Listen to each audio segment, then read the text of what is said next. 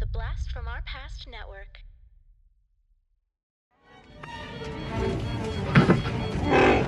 We gotta find out which cell this princess of yours is in. Here it is. 2187. You go and get her. I'll hold him here.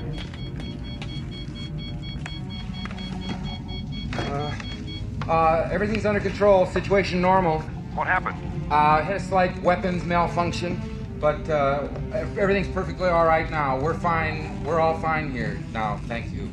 How are you? We're sending a squad up.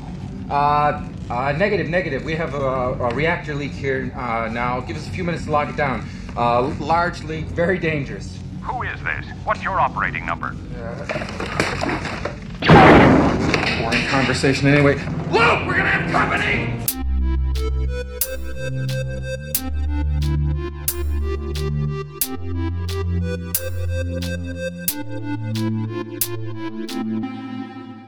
Talking back. Hey, everybody. Welcome to Talking Back, the podcast where we like to chat about past achievements in movies, comics, video games, and more. This week, we are continuing our franchise walkthrough of Star Wars, and we have landed on episode four A New Hope. And we needed some reinforcements, as sometimes we do. So we enrolled the assistance of our friends Jeremy and Tony from the Remote Takes podcast. Guys, welcome back. I feel like we just talked to you not too long ago. This is this is great. Thanks for having us again. Yeah, it's it's not been too long. I'm super excited. I can't wait to talk about this film. Oh, me too. This is it's Star Wars. It's the OG Star Wars. Dean, welcome. Thanks, Tim. So pumped to talk about this movie. Me too, man. Me too. I've been excited like for a while about this. Oh yeah, this is the one I've been. I, this is the one I've been kind of waiting for since we started. I was really excited to get to this one. Okay, cool. Um, I'm looking forward to unfolding that, Dean, on this episode. Cool. Now, we're here, everybody. We're here to talk about one of the greatest and one of the most important films in cinema history. All right. True. Yeah, Yeah, it is the totally. Citizen Kane of sci-fi. So Hey, It is. whoa. It is, yeah. And I would say and adventure yeah, yeah. Yeah, I, I and action and fantasy. It's got all those elements in it. I mean, it's probably not the Citizen Kane of fantasy, but well, it's got what- wizards in it. You know what? I, right? I thought Citizen Kane was shit. I'm on. Oh, I'm, on you're- I'm getting. I'm getting. I'm getting off this. I'm getting off this train. Wow. I'm not I've never seen it. I'm Oh, just don't. I'm Don't. I'm just Oh, okay, good. It's a great movie, Tim. It's a great Well, movie. okay, okay. Maybe maybe it invented cinematography, but like, come on, that was not a great movie. It was a very, I, very I good I understand and appreciate it for what it is, but to call that a good movie, to to reference like Star Wars in the same vein as Citizen Kane, come on, get out of here, Dean. Movie. To me, right now, this sounds like something you're going to have to apologize for on the wrap-up show. No. That's what it sounds like to me right now. No, no, no, because I always heard about Citizen Kane. Then I sat down to watch it in school. We had to analyze it, and I was like, In school. snooze fest. Of course, in school, you're an adult now. Watch Citizen Kane. No, I never watched Star Wars in school. So this is it's the Godfather of sci-fi then. I mean, is that a better I, I guess is that that's a better, better one? Yeah, it's better. Oh no! Oh no! Guess who didn't like The Godfather? Oh my gosh. Okay, here, Hey, here. let's Goodfellas. move on. Hey, let's move. Good- I love Goodfellas. Yeah. I've got it, Tim. I've got it, Tim. What? It's the Revenge of the Sith of Star Wars. Hey, there we go. There we go. No, the Revenge of the Sith. Revenge of the Sith is the Revenge of the Sith of Star Wars. Oh, That's Oh, okay. Look, okay, everybody, fine. I think I think they get it. I think the listeners get it. Listeners, thanks for joining. Uh, I'm sorry that we're screwing this up already. This we're ruining this this epic movie. We've already ruined by it. comparing it to Citizen Kane. Yes. Yes. Pe- pe- People have already turned off the episode. Tim, you're going to be soon as you said that. surprised about the amount of people out there that like Citizen Kane. Okay. Well, I guess we'll hear about it. I guess we'll hear about it in the emails. Okay. I'll Uh, take I'll take some of that blame since I haven't seen it. Like they can be mad Right. at Okay. you for not Yeah, liking fair. it and mad at me for not having seen it. How can So- you have not seen it and then make that comment? Uh, pop He knows. culture. He knows. Yeah. Pop culture. Yeah. he sensed the energy coming from me. How could I read Mad Magazine and not know everything that they were referencing in in it? Yeah. Right. Right. So Exactly. Tony, back. you you got it, buddy. You got it. You're on track here. okay. Now, this franchise, guys, it means so much to so many people. And this is where it all began. Star Wars, this movie right here. Now, I think the concepts in this movie, the characters in this movie, the ideas in the movie are all very spectacular for 1977. And to really like to come from the imagination of only one guy. Like nowadays you'd kind of have like a team of writers coming up with something like this, but this was one guy's vision. There was just there was nothing like this movie when it came out in 77. It's like this this melding of amazing action sequences. It's this like fairly original sci-fi. Um, there's tons of adventure involved. It's just perfect for the moldable imagination of a child. yeah. Now, I saw this as a child. I assume that most people saw it as a child. I know that's not true, but like most people that, you know, I'm friends with, obviously same age group, we all saw it as children. But Jeremy, I want to ask you, did you see this as a child? And then maybe just move into a little bit about like what Star Wars, not just this movie, but like what does Star Wars mean to you? Sure. Um, yeah, I did see it when I was uh, about eight years old, and I was really, really into Star Wars. Um, I remember my dad bringing me to the store, and that's to buy me a gift, and you know I would just point right towards all the uh, the Star Wars figures, and um, it was uh, Star Wars was a like a whole world, right, where um, imagination took place. Like you would imagine your own Jedi's and your own um, you know, characters and aliens and everything. And yeah, it was just a real start of uh of sci-fi imagination for me. I didn't think about aliens and starships and space travel and all that stuff until I saw Star Wars. Like that's yeah, totally. Like the whole opened a, a door to to so many things. Yeah, cool. Um, Tony, what about you? For me, I saw Star Wars when I was really, really young. It was one of my earliest memories, and it's actually an outlier for me as a kid, too, because I did not like things that weren't cartoons. so, Mm. um, this was one of the few exceptions of something that I could watch and loved that wasn't a cartoon. And I just was enamored with it. And you know, um, I had a bunch of action figures. Again, I was in the era where Star Wars was over, and there was this huge gap of Star Wars when I was obsessed with it. And so I remember like having no content and then being so excited that in 96, 97, the specialized editions were coming out to theaters. And so I've seen every Star Wars in the theater.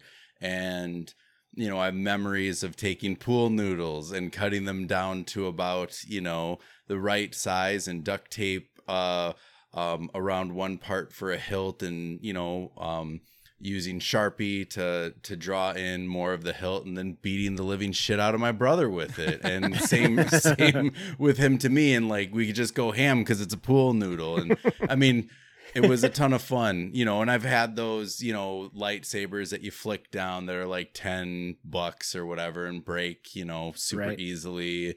Um, but yeah, it was just something that captured my imagination, saw it at a young age, have watched it ever since seeing it. I mean, and yeah, there's just there's so much that comes from this movie, from the smallest things, like from the smallest tidbit of information is an expanded universe you know that has come from it and it's it's just great and i'm so glad that we get so much star wars content now um more than ever and um you know it doesn't feel like there's going to be this what uh 15, 16 year drought before they start drip feeding stuff again, you know? So, um, yeah, just loved it.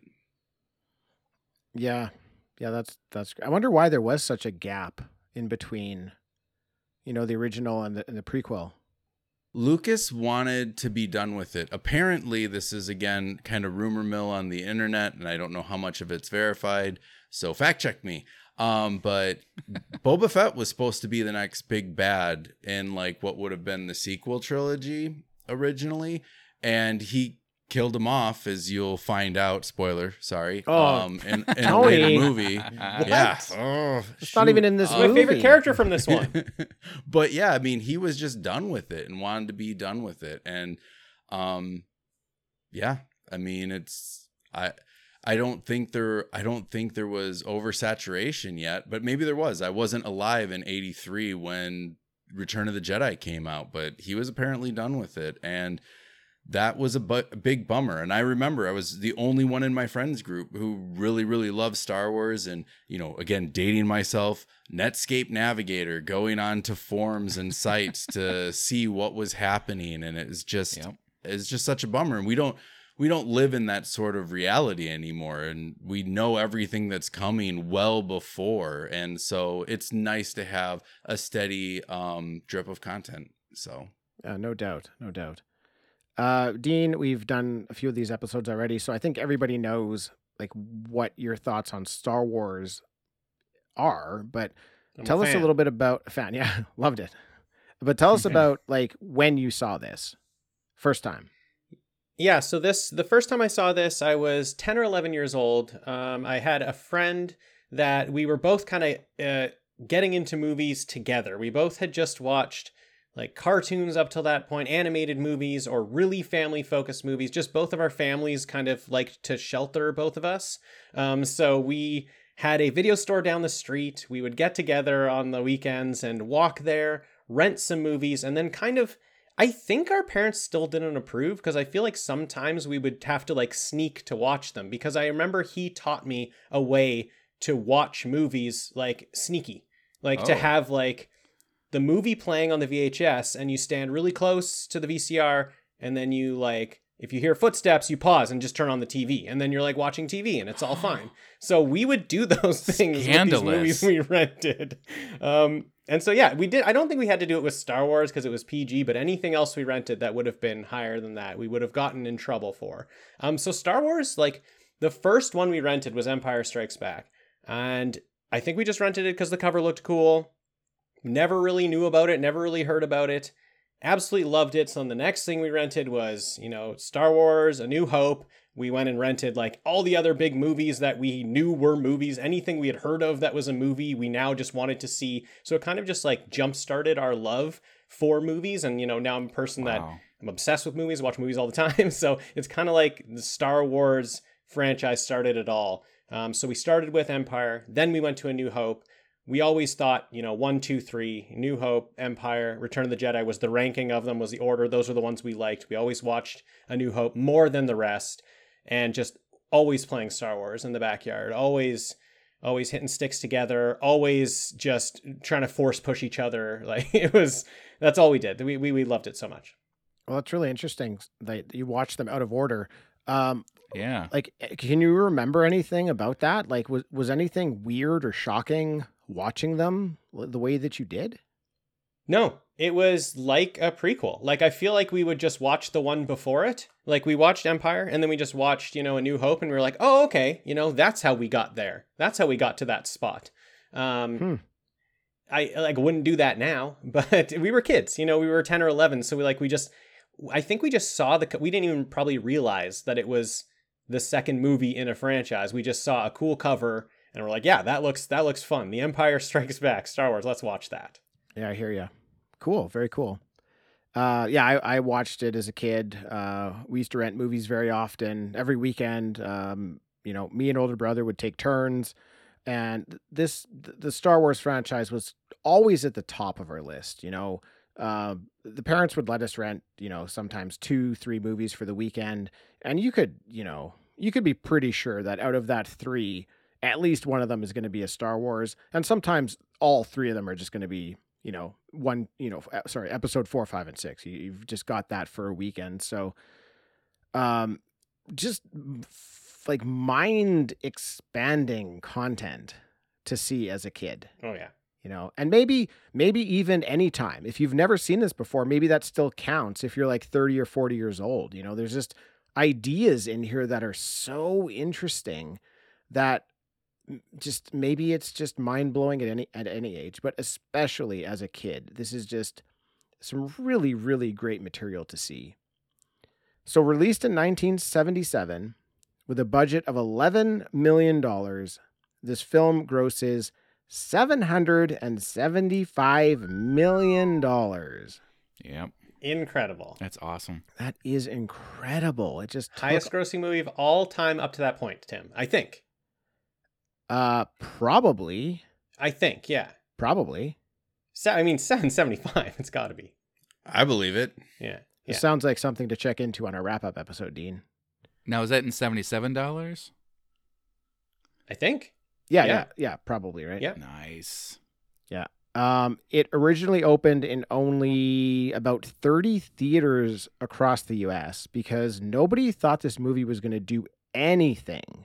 People were just like, I don't think the time for sci fi is right now. This is not going to hit. People are not interested in this. Oops. Wrong. Wrong about that one. yeah. And I'm I'm kind of stuck still on 11 million dollars. This thing Yeah. looks so good for 11 million dollars. Over budget, too.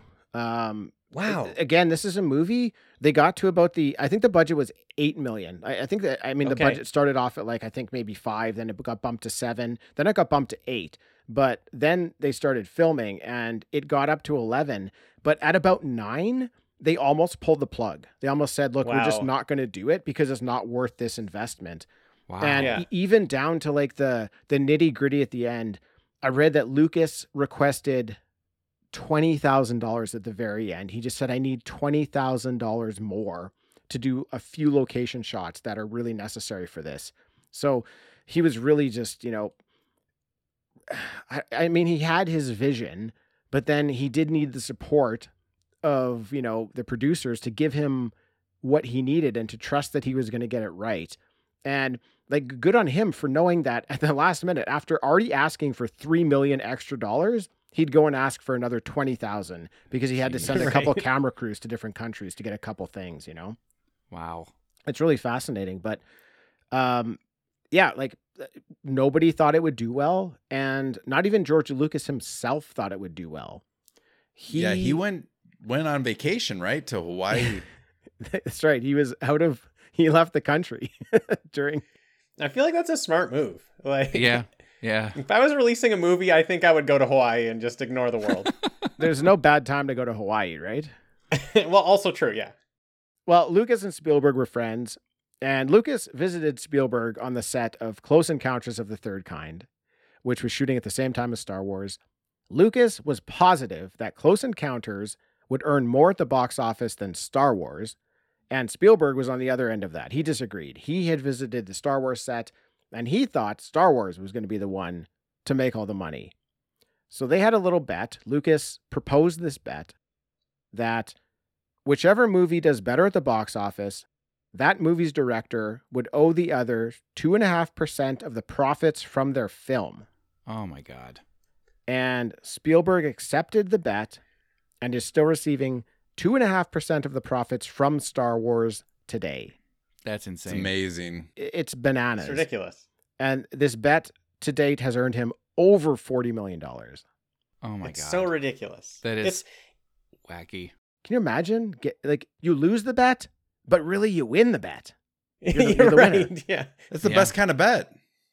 Yeah, It's not even a bad bet for Lucas. Like Spielberg was the box office king up to that point, right? Yeah, it's right. just like, yeah, obviously your movie's going to do better than Right. mine. And he, he was like hoping that he would make the profit. Be like, he would yeah. make some money off. Right. it. Exactly. He might have been trying to like screw Spielberg over there, just like, hey, I got this funny bet for you. Hey, what if we do this? He's trying to cash in on Close Encounters. I mean, what's crazy about this is I've never seen Close Encounters. Like, Oh, You know? Tony, it's it's objectively better than Star Wars. Just letting you know. Oof, What? Yeah, it's the, it's, the, it's the. Citizen Kane of uh, of Spielberg movies, is what they It say. is absolutely. What's going on? No, I saw I saw Close Encounters as a kid. Um, I remember not liking it at all. Yeah. I saw Star Wars as a kid. I remember loving it. Mind blown. So I don't know. I maybe I should revisit Close Encounters. No, no, no. I, I'm, I'm, uh, I'm making, I'm making some jokes. Honestly, I, I don't think it's be very difficult to say about any type of art that something's objectively better than another thing. Um, I mean, it's all interpretation is subjective. Yeah. Well, it sounds like we have our next uh, three episodes with remote takes lined up. Citizen Kane, Citizen Kane, Godfather, Godfather, Close, Close Encounters. Encounters. Yeah. A riveting, a riveting Yeah. threesome of movies right there. We can just even yeah, we can just do all three in one and just try to Oh. see like just see if any of them are actually good. I That'd would say fun. all of them are good. I'm I'm down for that. Um, Yeah. By not watching the movies but taking part anyways.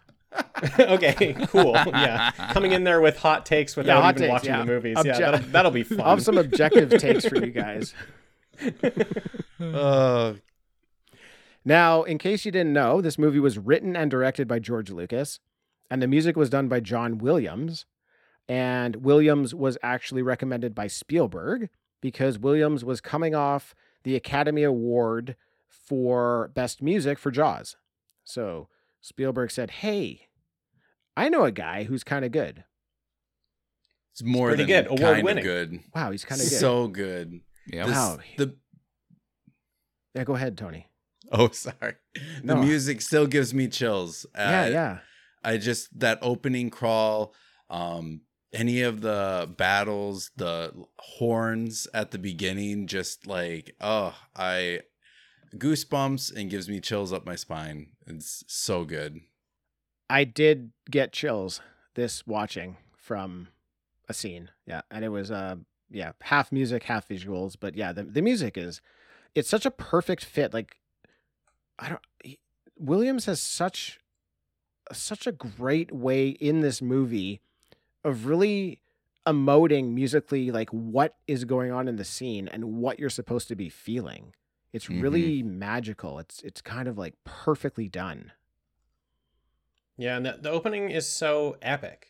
You know, like that song Huge. is so epic. It's just like it's such a good song for the adventure film that we're about to watch. And just to start it off with just like a burr, you know, like Yeah. right away, you just see the words, you see the you, you hear the horns, and it, it right just gets me in the mood. You know, right away, I'm just I get so excited turning it on, even if I'm like tired or whatever. I'm like, okay, I'm gonna watch Star Wars. You know, gotta watch it for the podcast. Turn it on, and my energy energy's up right away. I'm just picturing you like lying on the couch. It's like midnight Yeah. and you're passing out. And then Star Wars comes on on one of the channels and it just clicks in and you just sit up like a rocket. Bam! Yeah, should it just put that, uh, happens. should put that for your ringtone on your phone. Actually, yeah, yeah, that's true. Oh, then I then I might get uh, yeah. The ringtone would be good. If it was an alarm, I might get mad at it. I start I might Yeah. start getting mad at that. Song. oh yeah, you would. well, come on. Alarms in general are very easy to get mad that's at. That's what I mean. You ru- ruin songs for me. Alarms have. Can you Yes. can you tell me the last time you've heard an alarm and you're like, hmm, that was great. I'm glad that the alarm went off. No. I'm glad I set it that way. Yeah, I don't even use alarms anymore to be honest with you. I live. yeah, I I go ahead. oh, I was just gonna say I take out all the batteries in my fire alarms. I don't want that interrupting my day. Very nice. Very know. smart. To- very yeah, smart. Yeah. very smart. Yeah. Can't have a fire if there's no alarm. It's the That's rules. right. I don't true. make them. Yeah, you won't know. You won't know about it. Hey guys, I want to play some games. All right, who Oh, wants to play do some it. games? Awesome. We don't play games. Love games. We play games once in a while. You guys don't play games. Are you open to taking part in a game on our podcast? Uh, what do you think, Tony? For sure. If you guys We'll need to have a out. discussion, we can just pause. Just talk it over. Game or no game. I think we should play the game. Okay. Okay, let's play the game. Okay. Cool. All right. Well, we got a couple of them. The first one is something I'm calling Was this an original name for this movie? Okay. So I've got some names here. Some are real, some are fake. And these are names that potentially were real names for Star Wars before it got changed to just Star Wars. And you guys can work together as a team. Okay. We're going to go with the democracy of the vote since there's three of you. Um, you know, you don't all have to agree, but we'll go with the uh, the two out of the three. Fun. That sounds that sounds amazing. Number one, the Saga of the Stars. Ooh, that sounds really interesting. Um, I like it because, you know, saga kind of implies that um, it's part of a series of movies, and as we all know, George Lucas had planned on, you know, there being like some prequels to the movie already at release. So I like that. And stars sounds a lot like moving through space and having adventures in space. Man, I'm gonna have to say, I'm gonna have to say yes on that one. That that sounds like an original uh, title. I, I like it. Tony shaking his head. Yeah, I'm I'm sorry. I'm gonna have to go with no. Oh, Um, hold on, hold on, hold on. If if you're if I'm right, I'm gonna need two and a half percent of all the money that you make this year. How about that? This is and fair. if That's fair. right, and if I'm wrong, I'll give you two and a half percent of all the money I make. That sounds that sounds great. I don't know Um, if I want to. I don't know if I want to get in on this. I don't know if the stakes just got real high. Um, I like I like what Jeremy's saying a lot. My gut was to go no, that it wasn't. Um, so I feel like saga is a weird word to have in that title, and I think that's just why my gut went no. So I'm going no. Hmm. Even though there's something called the Skywalker saga, this was not a name Okay, for the movie. Okay. Whew. It was not. So you guys got it. You got it. Next up. Adventures of the Star Killer, comma, episode one, colon, the Star Wars. Ugh, Okay, so it's too long. I like this name because it has a few things uh, that I feel like would be um, very Lucasy. One of them, it's long. Yeah, it's long and complicated. Uh, right. the- yeah. the next thing is Star Killer was the original name for Skywalker. Oh, And I didn't so- know that. Okay. Yeah. Um, I read this amazing. Um, I keep calling it a prequel comic. Uh, that's wrong. It's like what the original vision for Star Wars was. Mm. Um, and um, yeah, it's it's it's interesting. I don't want to say it's good, but I want to say it's interesting and eye opening. Um, but yeah, Star Killer was. So I'm gonna go. This is a yes for me. Long long winded answer. Man, you sound like you know what you're talking about, dude. Yeah, that makes sense. I mean, if if his, if Skywalker's name was Starkiller, it totally makes sense. I I think it's uh yes. I'm going with yes. All right, I'll agree with them. All right. Well, Peer pressure. Yes, that is correct. Tony's knowledge of the original name for Luke has come through for him, and that is correct. Luke was actually going to be called General Anakin Starkiller in the movie Oh. before it got changed several times. Yep. You guys are on a, a little bit of a, a roll here. You know, I kind of feel the whole Star Killer thing is is is weird to me. I, I get it that he's you know killing the Death Star or whatever in the end, but how do you get a name like Star Killer in the beginning? Like, what stars Yeah. have you killed? Like, what you know what I mean? Yeah, I I hear don't Yeah, Yeah. it's such a weird name. I mean, uh, Skywalker is also a weird name, but it's much it's much less violent.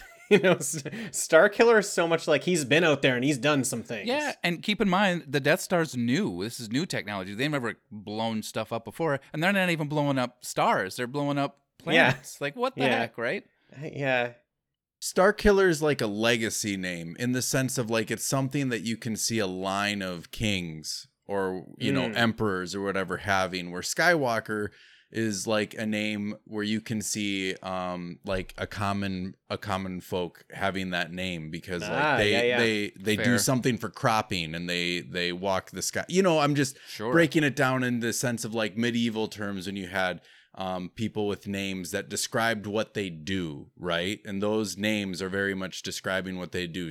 Uh, Star Killer sounds like a commanding presence. Skywalker seems like something very general that you could, um, you know, do like farm or whatever. So That's a good point. Good choice Yeah. for Skywalker.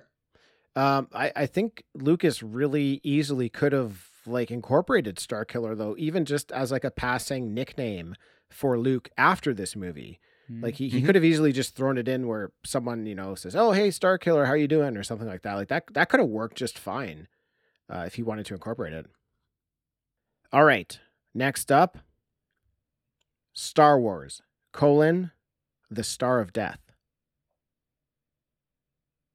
So I, I just want to say, I feel like this is something Tim made up. This sounds like a Tim title.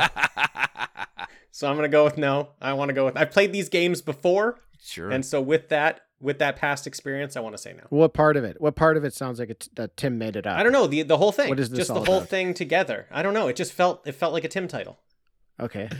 I'm gonna I'm gonna go with Dean and his knowledge of Tim. yeah, Dean, you know him way better than I do. I All mean, right. Uh, you're, you're I his- will say I do very poorly on these games usually. You're his brother, so I'm gonna go ahead and I'm gonna agree. Well, Dean, you're correct. I made that up, and Yes. you're in big trouble next time, pal. I know. I I'm really gonna bring the There's heat nothing next time. specific that gave it away. It just it, it just felt it just felt like a Tim title. Break Yeah, out the uh, pool enough. noodles, right? Fair enough. Oh yeah. Yeah. Yes. You want to have a pool noodle lightsaber fight? We'll settle this over pool yeah, noodles. let's settle this once and for all. Hey, Yeah. that, how about we do that in our franchise uh, wrap up? Uh, Hey, we that sounds record fun. you and me having a lightsaber pool noodle battle I like it. oh, Oh, please man. do that. to the Oh, death. please do that. To the death. To the death. To the death. How are you gonna die via pool noodle? Are You're gonna eat it? Like make him It's gonna take a while. Yeah. Or at least until It's a someone long loses a, at least until someone loses a limb. That'll do it. that sounds like Patreon content to me. yeah, yeah, yeah. True. You're right. All right. Well, um, up next, um, a, a name of a movie I definitely didn't make up. The Adventures of Luke Starkiller. The Adventures of Luke Starkiller.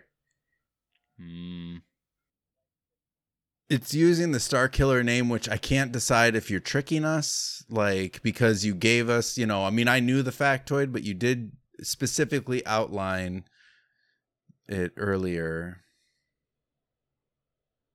I'm still I like gonna because go of the with adventure yes. part.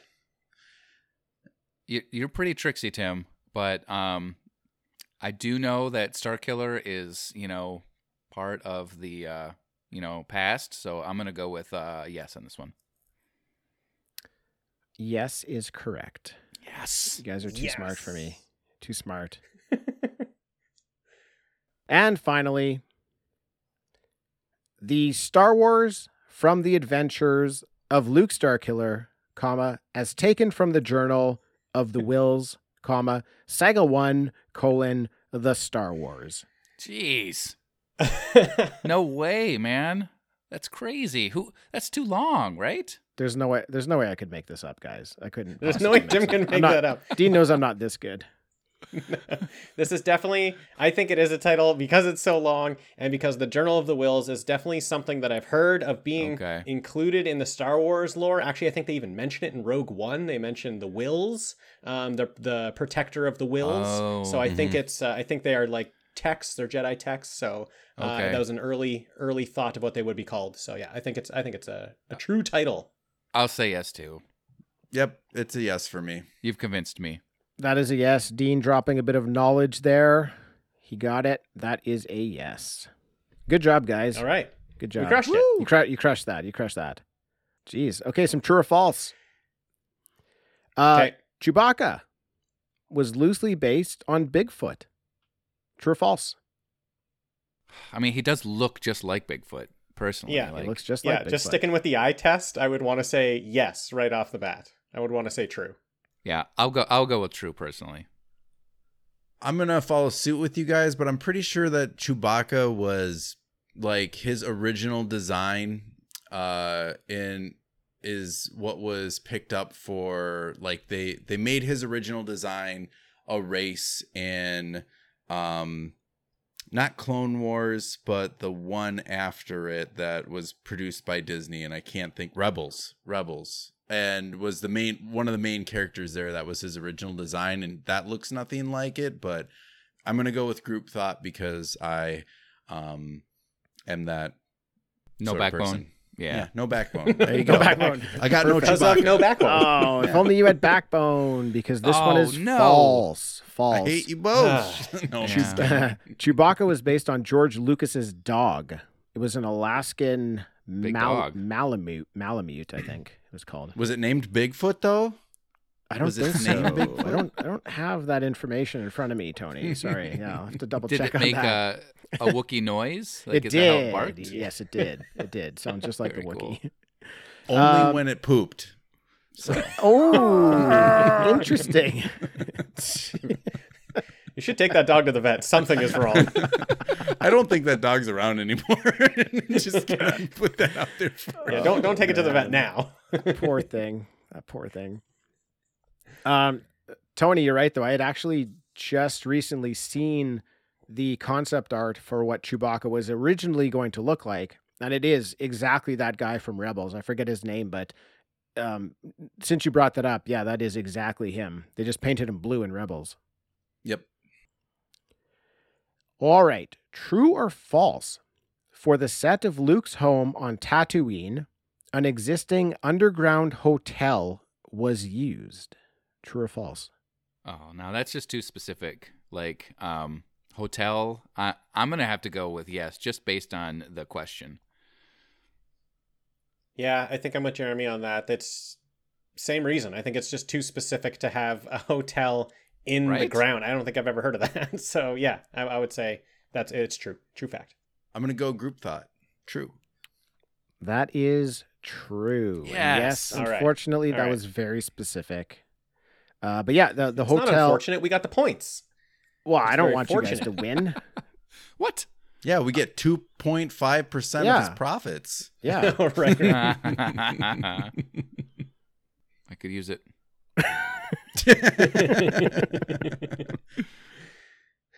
The Hotel Sidi Driss in Tunisia is still operating today and leaning heavily into the fact that they were utilized in Star Wars. As they should. Yeah, they should. And Yeah. I want to go there now. I'd go. That'd Yeah. be fun. Yeah. True or false? Tatooine was originally going to be a jungle planet, but George Lucas thought shooting for months in the jungle would make him itchy.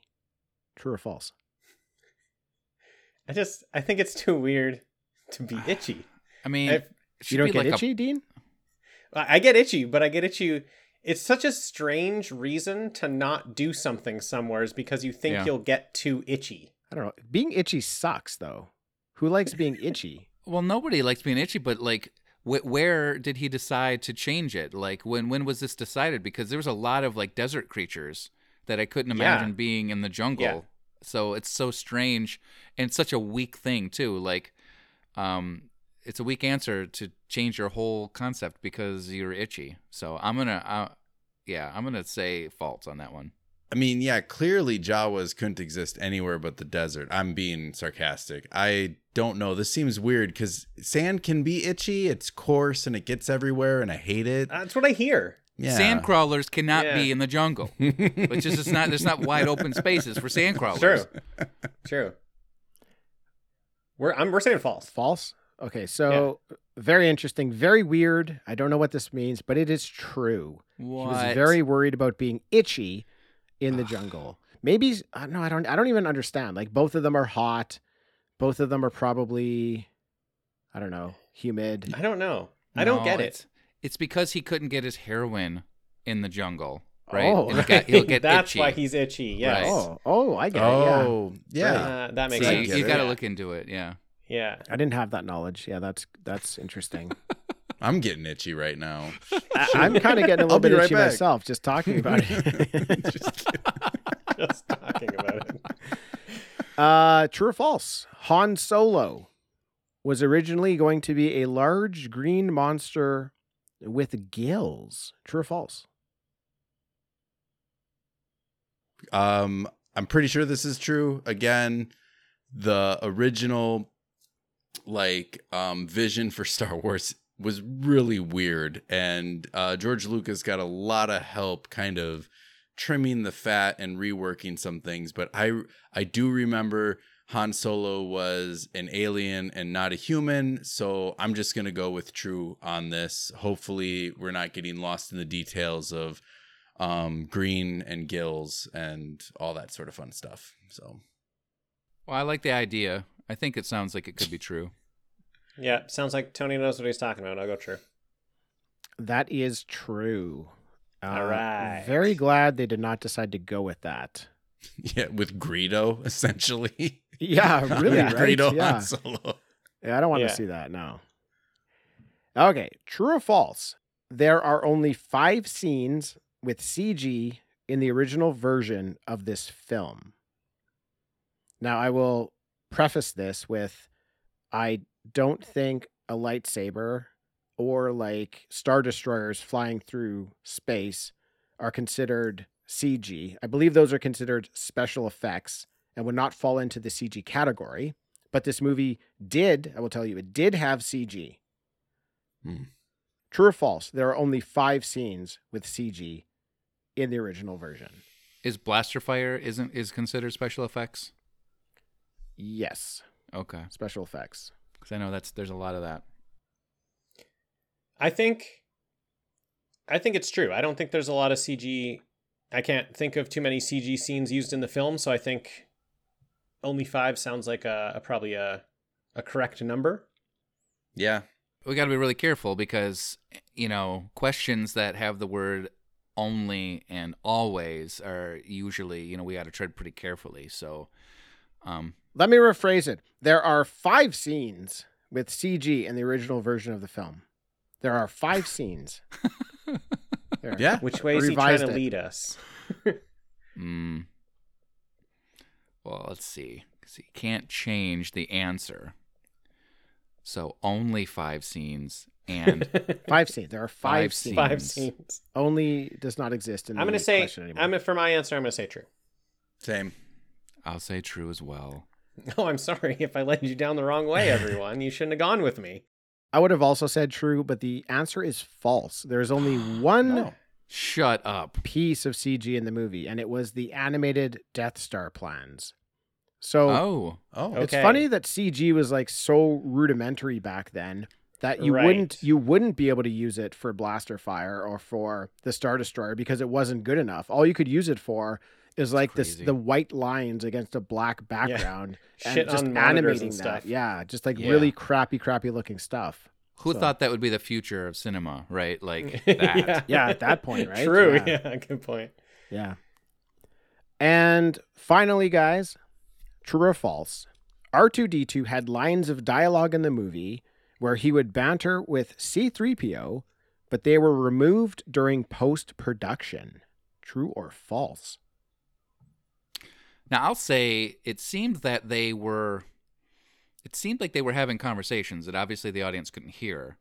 And I think it would be a really great idea from an acting standpoint for them to have lines so C3PO knows how to react to what R2D2 is saying. So I would go with uh I'd go with a yes on that one. A true. Yeah, they played so well off each other that that would make sense that they were actually talking to each other. They actually had lines of dialogue. So yeah, I- I'm gonna go with that. I'm gonna say true as well. Yeah, I'll go with that. Yes, that is correct. We did it. Well done, guys. You did very, Nice. very well. Very we kind of well. crushed it. You all get Yeah. 2.5% of my earnings in the future. Yes. Uh, okay, so getting this movie started, I'm going to read the opening crawl. So, Sure. it is a period of civil war. Rebel spaceships, striking from a hidden base, have won their first victory against the evil Galactic Empire. During the battle, Rebel spies managed to steal secret plans to the Empire's ultimate weapon, the Death Star, an armored space station with enough power to destroy an entire planet. Pursued by the Empire's sinister agents, Princess Leia races home aboard her starship, custodian of the stolen plans that can save her people and restore freedom to the galaxy. I love the opening crawls. I really love the, little bit of the stories that they always give. I think they're always like really precisely written and really to the point. I like them. They're interesting because um, they really set you up for what you're going to get. But I remember, and again, you can fact check me, but I thought that like George Lucas got in trouble for using them or was like kicked out of like the Directors Guild or something like that because they're very episodic or like having that as the opening to your movie is very much frowned upon because that was like uh I believe a direct Flash Gordon reference too, like which is a Oh. huge inspiration for Oh, Star yeah, Wars as That well. was. Ah, Yeah. so Okay. Okay. Well, I mean, obviously, Lucas borrowed borrowed a whole bunch of stuff from a whole bunch of places, but yep. what he was able to do with that was create something really unique. Oh, um, great. Yep. which I like. But yeah, I didn't know that that was a Flash Gordon thing, so that's interesting. Now, with so many iconic aspects to this movie, like just every little piece of this movie is is brilliant and iconic. But Tony, I wanted to start with you and ask you, what are your thoughts about the opening of this movie? What is the opening? What does it do for you? What did it do for you the first time you saw it? Well, the first time I saw it, it just really sucked me in because you you get done with the crawl, you're in space, and you know what I would come to find out is a regular occurrence in Star Wars is starting with a shot in space and then moving towards ships or something happening within space, and you have this huge spaceship basically sucking in the smaller spaceship and the battle ensuing Oh yeah. and between you know the nerdy looking good guys and the cool looking stormtroopers and then you know you going on you know you're you're seeing this through the eyes of robots or you know droids. It's r2d2 c3po um and seeing them on their adventure kind of navigating around this whole battle. And i mean it just drew me in. And then you have darth vader stepping in and it's just nuts like and being like i for the longest time how darth vader looked and his helmet had no idea that's a samurai helmet. Like i'm sad to admit it took me so long to be like oh duh you know um knowing like the this is basically a hidden fortress right? And and knowing that longer than i'm like oh darth vader's helmet is a samurai helmet. Anyways but just seeing him and his presence and like how scary yet cool I thought he was, how intriguing I thought he was, how I was so interested in everything that I was seeing except the rebels.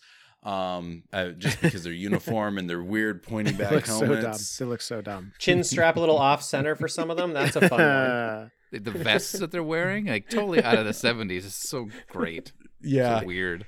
But this opening just, I mean, it really sets the tone that you're going on an adventure and you're interested. They give you just enough, you know, so you don't feel lost, but you still don't know what fully is going on and you're invested and want to follow along. And that is key for like maintaining, especially kids' interest, is navigating this level of how much do you reveal and making sure you're giving enough, you know, and it's visually stimulating and yeah.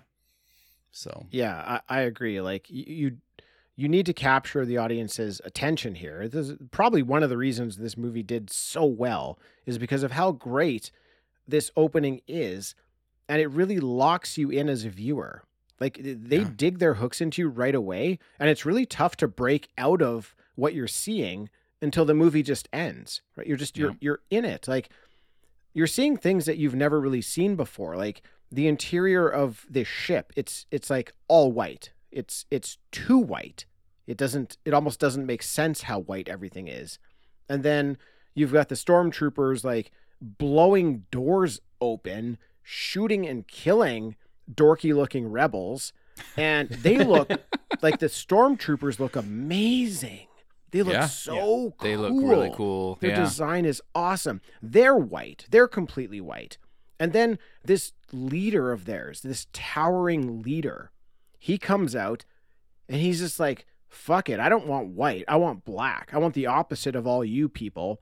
And he he's just so it's so imposing, like him against the contrast of the white. It's it's very impressive. And then you hear him breathe. The first thing you do is hear him breathe.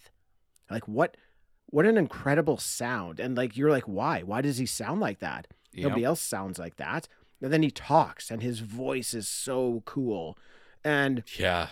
it's like all these like amazing visuals and the audio at the same time is equal to the the visuals like the audio is so stunning in this movie and all these little aspects right out of the gate just it's like they just tractor beam you you know they just suck you in and you're there the Yeah. whole time it's just what a what a great opening to a movie um I, I'm this is just one of the best. I think it's just one of the best openings to any movie. It's it's Yeah. so I can't say enough good things about it, but I feel like I should stop.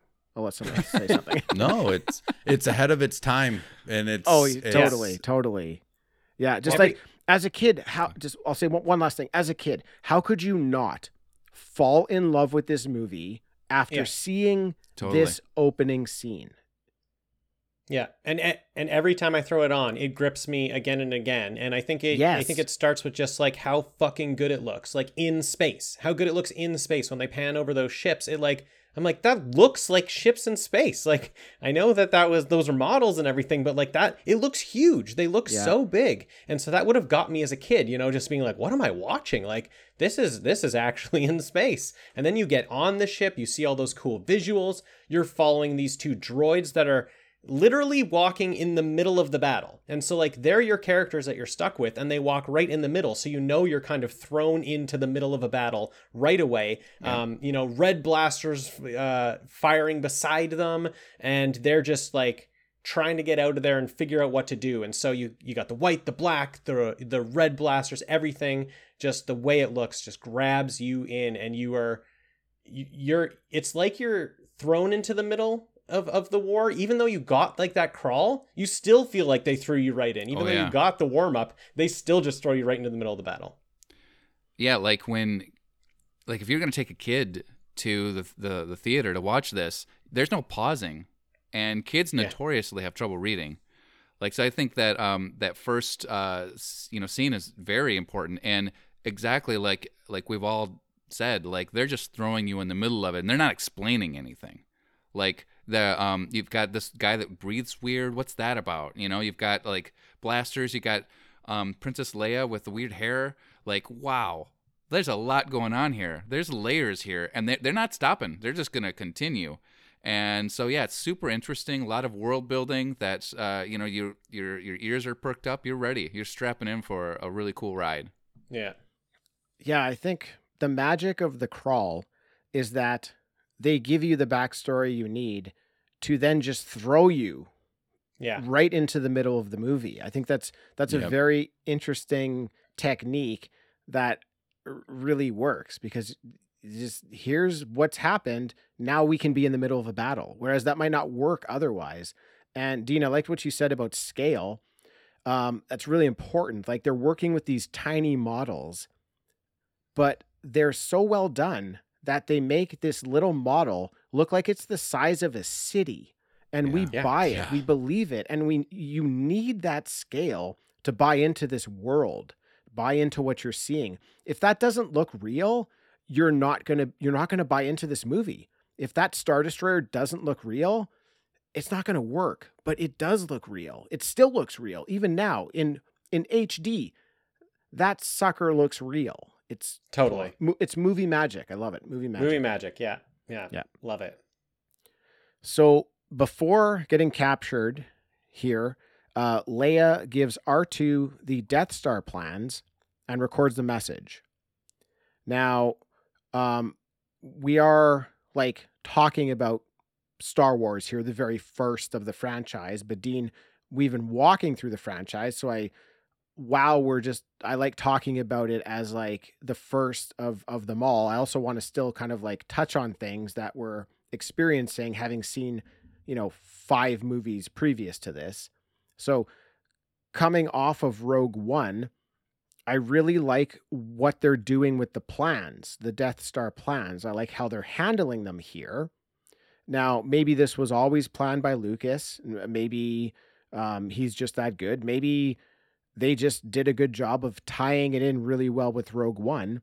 But seeing what our friends went through in Rogue One to get these plans, I just feel like they'd be rolling over in their graves right now if they knew that these plans were in the hands of R2 and 3PO. These like a couple of droids. Now I know like R2 is obviously very capable of doing things. Um 3PO maybe not so much, but you know, 5 minutes into this movie, they get caught. Like how would you feel as one of those members of Rogue One knowing that you went through all that, you sac- your whole team sacrificed their sacrificed their lives and then whatever 20 30 minutes later your plans have been caught by jawas because of who who has them you know it's like I love i'm this. just I- i'm just a huge fan of like how this message bounces around from place to place and person to person on its way um getting to obi-wan i think it was just handled really really well and kind of funny Yeah, I, I love this opening to the movie. It's so strange. It's actually just a strange choice to make that you just open on this, like right in the middle of the battle, and you're with these droids, and then all of a sudden, you know that they have something very important to say. They have they're carrying something very important, and then they just get like take this pod down to this planet, and all of a sudden you're just watching droids walk in the desert. And you're like, what is this movie? What am I even watching right now? Like, these are the main characters of my movie, these two droids, and you know they have something important, and they're kind of idiots. Like, we know, well, like, R2D2 isn't, but like, the one, the, one of them, like, is just has has a plan. We don't know what it is though, because we don't know what he's saying. We don't know what R2D2 is saying. And then C3PO is just kind of a fool. so you're like, I, I do not trust whatever was trust whatever was supposed to be kept and passed on. I do not trust it with these two right now. Yeah. And they're not even in agreement with each other.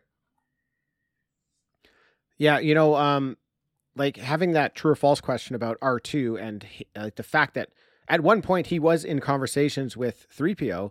I I really do like the decision to take away his voice so that we don't hear what he's saying or we don't we don't know what he's talking about because he is extremely capable. He he's like I feel like he's as capable as any of the heroes in this movie. He's just Yep. he's just not talking. So he could be saying like, "Look, 3PO, this is what we need to do. Let's go do this. I'm in charge. Everything's fine. This is, won't be a big deal." But with us not being able to hear what he's saying, we worry for them. Like because in a way in a way 3PO becomes the one who we're um kind of most invested in and trusting in because we can commu- he can communicate with us. We can understand what he's saying. So I really like that aspect of R2 not being able to communicate to us. And Yeah. also, I think, uh, sorry, also, I think just not having even like a face, like even just C3PO having sort of a face, we just, we just like are like, oh, okay, like he's talking and he kind of has a face like me. But then there's just like this trash can, you know, just, Yeah. just wheeling around and we don't understand it. So even that, we don't even know emotions on its face, right? Like we don't even know what it's thinking or what it's doing. So I think that also adds to it. Sure. Yeah. Yeah. and imagine if uh, R2D2 could talk and like it, would- he would it would totally break the character because imagine like yeah C3PO we need to go over this direction. I mean like it wouldn't have the same we wouldn't we wouldn't think he's like this little small cute character anymore. He's got a deep voice and what's that about, right? Like so I think it really adds so much uh, by taking away his ability to speak. Yeah, and plus my R2D2 is swearing all the time too. Like that is that's 100%. canon. Yes. Yeah. You know, head canon for me is he is constantly swearing. I mean, you'd have to be to be around C3PO, you know, Oh, all, that guy's so frustrating. and then yeah, it's just that's that's R2D2 for me. Like I can't imagine him speaking um or being designed differently, looking more, you know, having human features, stuff like that. Like I mean, Yeah. and it's it's great because these movies also teach us his emotions across the movie too. Like we know how to interpret his beeps or his little signals or wiggles and stuff. And like we don't have that yet in this movie, but it, you know, the films eventually teach us teach us that and I I really like that about the character as well. So Same. That's a great point too. Yeah, because you can start to home in on kind of what he's emoting. And Mhm. Yeah. there there are times I have found myself like he'll do something and I'll laugh. I'm like that was funny. Yeah. But all it was was like a beep, a, a type of a pitched beep or something. But like you Yeah. understand, you kind of understand what he's saying, and you, I'll, I'll laugh at it. It's, that's it's really cool. That's a really that's a really great character. That's a hard thing Yeah. to do. to Yeah. like pull It is, off a 'cause we're- character. We don't like even have facial expressions. All we have is that noise, and just that's a it. noise. Yeah, and sometimes Yeah. he'll like shake or something, but Yeah. yeah, there's not much there. That's really really cool. Um, and yeah, I mean like three PO and R two are kind of like the most utilized characters in the movie. Like they're, you know, they're at the very start, they're at the very finish. Um, you know, Lucas was very focused on these characters even throughout the entire franchise, right? They're in every movie. They're in every movie. That's the a trivia question I asked you before, Dean. Who are the two characters that are Yeah. in every movie in the Skywalker saga? That is, but yeah, R two and C three PO are the only two. It's also like a main source of their comedy relief, uh, particularly in this film. Yeah. Now, Luke ends up buying 3PO and R2 from the Jawas, and R2 ends up playing a message for Luke. And Luke doesn't really do anything about it. So R2 just takes off. I love it. He's like, I'm not getting what I need out of this Luke character. I'm heading out to the desert. Uh, I just thought it was great. but yeah, go ahead, Tony. He even tricks him into um into taking off because they have those little like Yes, remote things right. on him. And Yeah. he's like, if you take that off, that's scrambling the signal. You can see the whole message and takes it off and is like, What Very clever. message? Yeah, and shuts it right then off. and then ends up bouncing. And it's just I just think it's uh really clever writing, honestly. Like so to get good. to and it, and it builds on like how droids are used and how they're retained even like there's like this whole world building in this small scene Very So, true. Yeah, and it makes R two D two seem super clever. Like it's you know you really start to like realize the who the smart one is here. Yeah, Yeah. totally. He's a little stinker. He's just like lying to him. He's just like, oh yeah, if you this this bolt thing is uh, is in the way. If you take this off, then I can play the message just fine. Does he play the message after that? No. He says, "What message?" and So then he runs good. away. I know what you're. I know. I know what you're getting at, but he's not a stinker because remember, consider the information he's carrying. Oh, it's yeah. the only hope It's of true. the rebels. So he's not. He's doing exactly what he has to do. You know, he has to get this message to Obi Wan. he is a stinker. He's definitely a stinker. I'll have to agree with Dean on this. I I do think he's he's stinking a little bit. Yeah, he's stinking a little bit. i'm gonna go with tim on this because it's these are no i mean just these are the death star plans and a message Yes. you're just gonna give it to some stupid farm boy that you don't know is like the chosen one right like no No, no, no. No, but the it's- stinking is the lie to get the bolt off. Right. It's it's the s- more scheming. trickery. It's the Yeah. yeah. it's trickery. There it is. If we take the context of Star Wars, this movie by itself, if you have no prior knowledge to R two R two D two, I do not think this is a stinker move. If you have the three movies ahead of time to pull off of, which I feel like Yeah. you might be doing, feel like you might be pulling a little bit off the previous movies where he definitely I'm is a not. stinker. I don't think in this moment he is a stinker. He's doing whatever he has to do to ah. get this message to Obi-Wan Kenobi. He can't he needs that thing off, right? Like he can't have that in that that inhibitor chip or whatever it is on him. He For needs to get this message. Luke, he gave Luke an opportunity. Luke didn't do anything. He's like, well, yeah, maybe later later in the evening tomorrow after I finish, you know, moisturizing the whatever the fields, uh, pull some moisture out of the fields. Maybe uh, maybe we can go and look out look at look for old Ben, some old Ben guy. But I don't know. Maybe not. Maybe I want to go what shooting womp rats for uh, for the evening. Uh, So R 2s like, well, fuck fuck this guy. I, I got to do my own thing here. I, I have to get to Obi Wan. I have to do it. I'll do whatever it takes to get there, which includes getting this fucking chip off of me.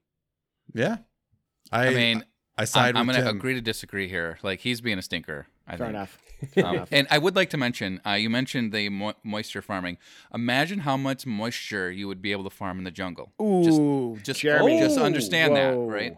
Whoa, so much. All of them. but do they have blue milk there i don't know Uh, Is it even milk? What is that? Who, do, who It's even knows what that is? Is it It's really? milk, yeah. Okay. It's milk. I've had it. I've had it at uh, at Galaxy's Edge. Where does it come Okay. from? Where does it come from? Is it is it bantha It- milk? Yeah, it's bantha milk. Yeah, It is, eh? Good. yeah. Great. i will have to partake of that i am going later this year so Oh, nice. the blue is nice. good. Uh, the green, I can't remember. I think they're both kind of good, but I also had to pound both of them because I was in between two uh, two th- two rides that I had to get to on a timeline. So I just ran there, pounded two, then went to a ride and felt sick. So How did it taste coming Eh. back up? Yeah, up not good. Down was fine. Up not good. Why are there two flavors? There's two different kind types of animals. Yeah. Yeah. What male and female or what? No, two No. different types of animals. You like can't the milk a male bantha, right? that would Why be not? right. Sounds like hey, sounds like you know a lot about banthas, Jeremy. I, I, You I can't studied them. Yeah. Sorry, my bad. That was my that was my major in college. I majored in banthas. banthas. Uh, no, like okay, what I still don't understand. There's two species of bantha. or- species. Yeah. No, no, no. There's a different species of animal, like a different space animal that's green that gives you green milk. Like how you can get cow's milk and goat's milk. It's just a different Oh. animal. Well, what an- what's the- the animal? I don't remember. It's, It's it's the one from episode eight, right? That he Yeah, milks yeah. like directly into his mouth. He's like, yeah, yeah. It's that one. I just don't remember what it's called. Yeah, Oh, okay. I'm gonna have both. Cool. Great. Sorry for the tangent, y'all. I really, I, wi- I really wish out of the st- the four uh, Star Wars fans here that uh, one of us could have come up with the name of that animal. Oh, I don't know the name. Oh, That's sorry. okay. That's okay. My wife would know. I, I don't Yeah. know.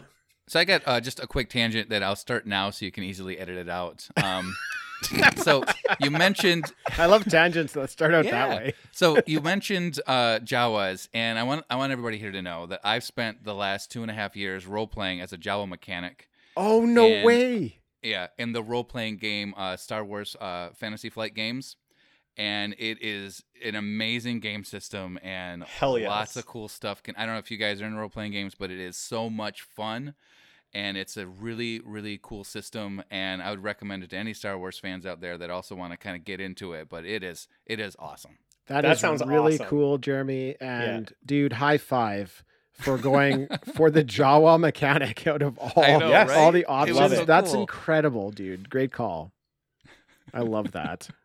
I love the Jawas. Their their Same. fucking tank is just it's one of the most impressive things in the movie, I think. I always wanted that toy Yeah. so badly. Oh Oh yeah. yeah, I had that toy. You had that toy? I had that toy. It was my favorite toy. I love toys Wow. that you can open up and put other toys into. Oh, That's yeah. the best Yeah. kind of toy. It's insane.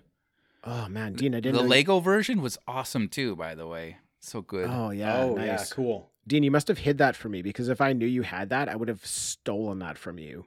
Exactly, exactly. You got to watch all the bad movies. I got all the cool Yeah. toys. I would have, I would have fucking lightsaber pool noodle, pool noodled you into oblivion and stolen your Jawa to steal tank. that thing. I must have hit it because I it was good. It was it was my I didn't, favorite I toy. had no idea you had that. Yeah. It's amazing. So R2's gone off on his own looking for old Ben. And Luke realizes he goes after him with 3PO and they get caught by Tuscan Raiders. And then Obi-Wan shows up to scare off the Tuscans. And Dean, what are your thoughts of Obi-Wan in this movie? Ooh.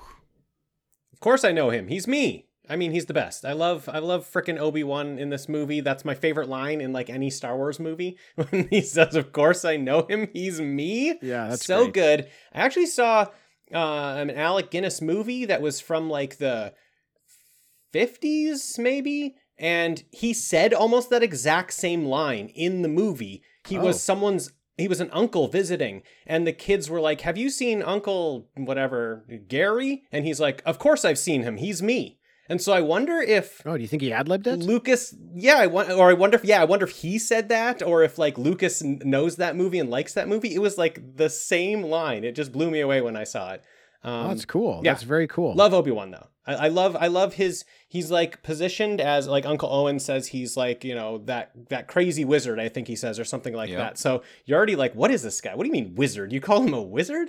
I think he plays wizard perfectly like i think it's just it- it's it's such a cool title for um for uncle owen to say because he's just so that this old wise guy that has like some he's got some weird powers that we don't quite get and we don't quite understand and he's sort of the only one who does specific things like darth vader does some other things but he's the only one that does specific uh like mind tricks and stuff uh it, i love him i love him in this movie he's so great Yeah. Yeah. He is great. Yeah. I just love that the hello there. You know, we get the first hello there. Hello there. Yeah. and it's so good. And um, something else too, when he's scaring away the Tuscan Raiders, um, they've actually changed that sound uh, over the years. I think they've changed it two to four times throughout the editions of what it sounds like, and so Oh, um, interesting. it's it's not so different. It has the same sort of tone to it, but like the the one that I think is in the latest version is the most different from what it sounded like in the original 77. Mm. So it's just kind of interesting, but yeah, I I love Obi-Wan Wow. Kenobi as well. So I didn't know that, Tony. That's in, that's really cool. That is interesting. I, I I do love that original Tuscan sound. It it sounds kind of terrifying.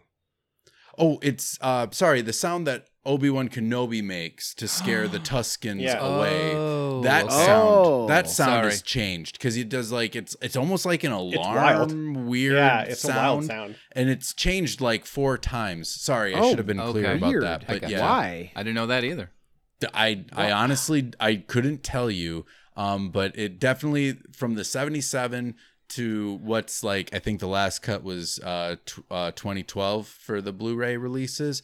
Um, they're va- they're enough different. Like you can see the origin of the sound, but the sound has changed like four times across the editions released. So Wow. That's a strange thing to change. Yeah, I'm feeling very annoyed by that information, Tony. Like, sorry, why? that's what I'm here for. I'm not annoyed at you though, but why would you change that sound four times? Why? Um, Like, if you why? maybe to improve it, I guess. I No, mean, this is a film no that's answer. been filled Tony. The with- answer is there is no answer. yeah, that's true. It was just a mistake. it was a damned mistake. Just Yeah. leave it alone, right? I might be more offended by that than the whole making Han shoot second thing. Why why change something that doesn't even matter? I didn't notice that. It's true. Why change? Yeah. Why change that? What's the point? I think you're obligated to edit the to put in here the noise so everybody knows what we're talking about. Yeah, you- yeah, yeah All right, I'll- if you want to dra- find it. I'll drop it in ri- right here.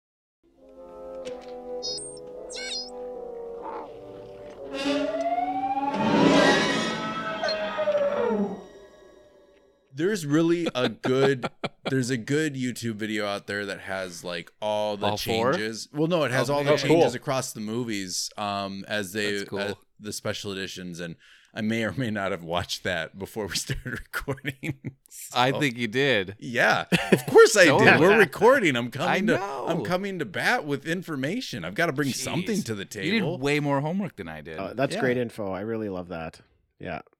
Uh, I, I like that Obi Wan's character. He teaches Luke a little bit about the Jedi. He teaches Luke a little bit about the Force, and he also teaches Luke a little bit about who Luke is and who his father was. Mhm. And he's really more of a mentor here for Luke than he was for Anakin. I feel like he had like a buddy buddy relationship with Anakin, and here he is the mentor that Anakin actually needed. Um, Obi Wan also gives Luke Anakin's uh, lightsaber here, which I thought was very cool. Um, Yeah. Especially, I love the touch in Revenge of the Sith where we get to see Obi Wan actually make a point of picking up Anakin's lightsaber as Mhm. he's burning on Mustafar. I thought that was a really nice touch in in that movie. Um, I never understood though. Here's here's a small small problem. Small problem. I never Oh. understood the idea of giving someone a lightsaber if they haven't been trained to use it. Because if I was given a lightsaber, I would think it's the coolest thing in the world, and I would 100% accidentally cut a limb off, for sure.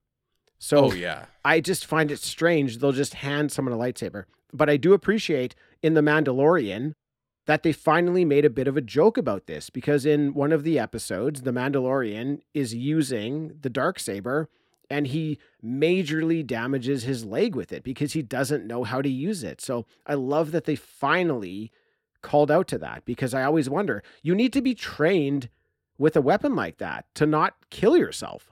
It's absolutely true. And I, I'll counter with this, Tim. Uh, real life experience.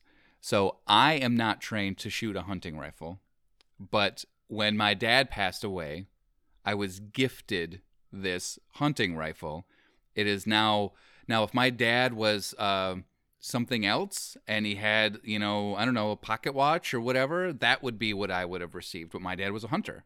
I'm not trained in this weapon, but it's mine because it's given to me by by my ancestors. Let's say so. Um, maybe it has more to do with you know that than uh, being you know as a weapon. Sure. I, I'm probably Yeah, I like looking too deep into it, but obviously Luke, you know, he's Anakin's son, so he's he's in touch with the Force and all that stuff. But I would never like just think about would you Well, so ha- am I. would you I'm in. I'm in touch Yeah. with the force. So. We knew that. Yeah. would you hand would you hand your son a lightsaber? Would I hand my son a lightsaber? Yeah, would you hand your son a lightsaber? No, he'd cut his arm off. Exactly. something. That's that's that's all I'm saying. That's all I'm saying. But it's not as clumsy or random as a blaster, though. It's a very elegant weapon. That's elegant. Yes. yes. It is. Sure is. Seems a whole lot more dangerous though than a blaster. Because you know what? You know what you're doing with a blaster? You're pointing it away from yourself. out. yeah, out. Yeah, True. you're pointing it at someone else. Yeah. Anyway, small beef. Just uh, I I love that the Mandalorian kind of kind of fixed it a little bit for me by doing that. Yeah. Uh, R2, he plays the full Leia message for Obi Wan, letting him know the rebellion is on the verge of being wiped out, and this is their absolute last chance for survival. They need his help. The message says they need to take the plans to Alderaan. And after Luke finds his aunt and uncle burned to death, he Yikes. wants to go as well. He's got nothing. Scarred there's me. nothing. Ooh, yeah, tough, tough scene. Nothing left for him there, though. He wants to become a Jedi like his father. And to get off the planet, they'll need a ship. So they head to the cantina. And Dean, it's been a while. It's been a while for us. But we get to add to our Star Wars lost limb counter here as Yeah. Obi-Wan slices a dude's arm off. So we can increase the counter. We're now at 10 limbs cut off in the franchise. All right. Hell yeah. I don't know if you noticed the dude and his friend that are in the cantina and the dude who gets his arm cut off. Rogue One. Rogue One, they were on Oh, Jedha yeah. in Rogue One. Yeah. yeah. Yeah, I thought that was really good. nice. Really nice touch. I love the limb counter. That's the great. I love great. that you guys are doing that, counting the limbs lost, because it really was something that, you know, I mean, again, you're watching this movie, not you know this this series. You're going through like chronologically, like timeline wise, but not chronologically released. And this is what started, you know, the limb Yeah, lost. this is limb in the- one. Yeah. Yeah, good point. Good Yep. point. So just to recap where we're at, in uh there was nothing in Phantom Menace, no limbs lost. Uh, we're also not counting like Darth Maul's body getting cut in half. We're just counting like limbs. So Sure, Nothing- that's not, not- a limb. no, Well, no, it- nothing. No, it's not Tony. It's not a limb. It's a torso. That's true. Right. uh, nothing in Phantom Menace. Attack of the Clones, two of them. Zam Wesell's arm gets cut off, and Anakin's arm gets cut off. And then Revenge of the Sith, whoo, Tons of stuff. comes with the heat. Dooku loses two hands. Grievous loses two hands. Mace Windu loses a hand. And poor Anakin loses an arm and two legs.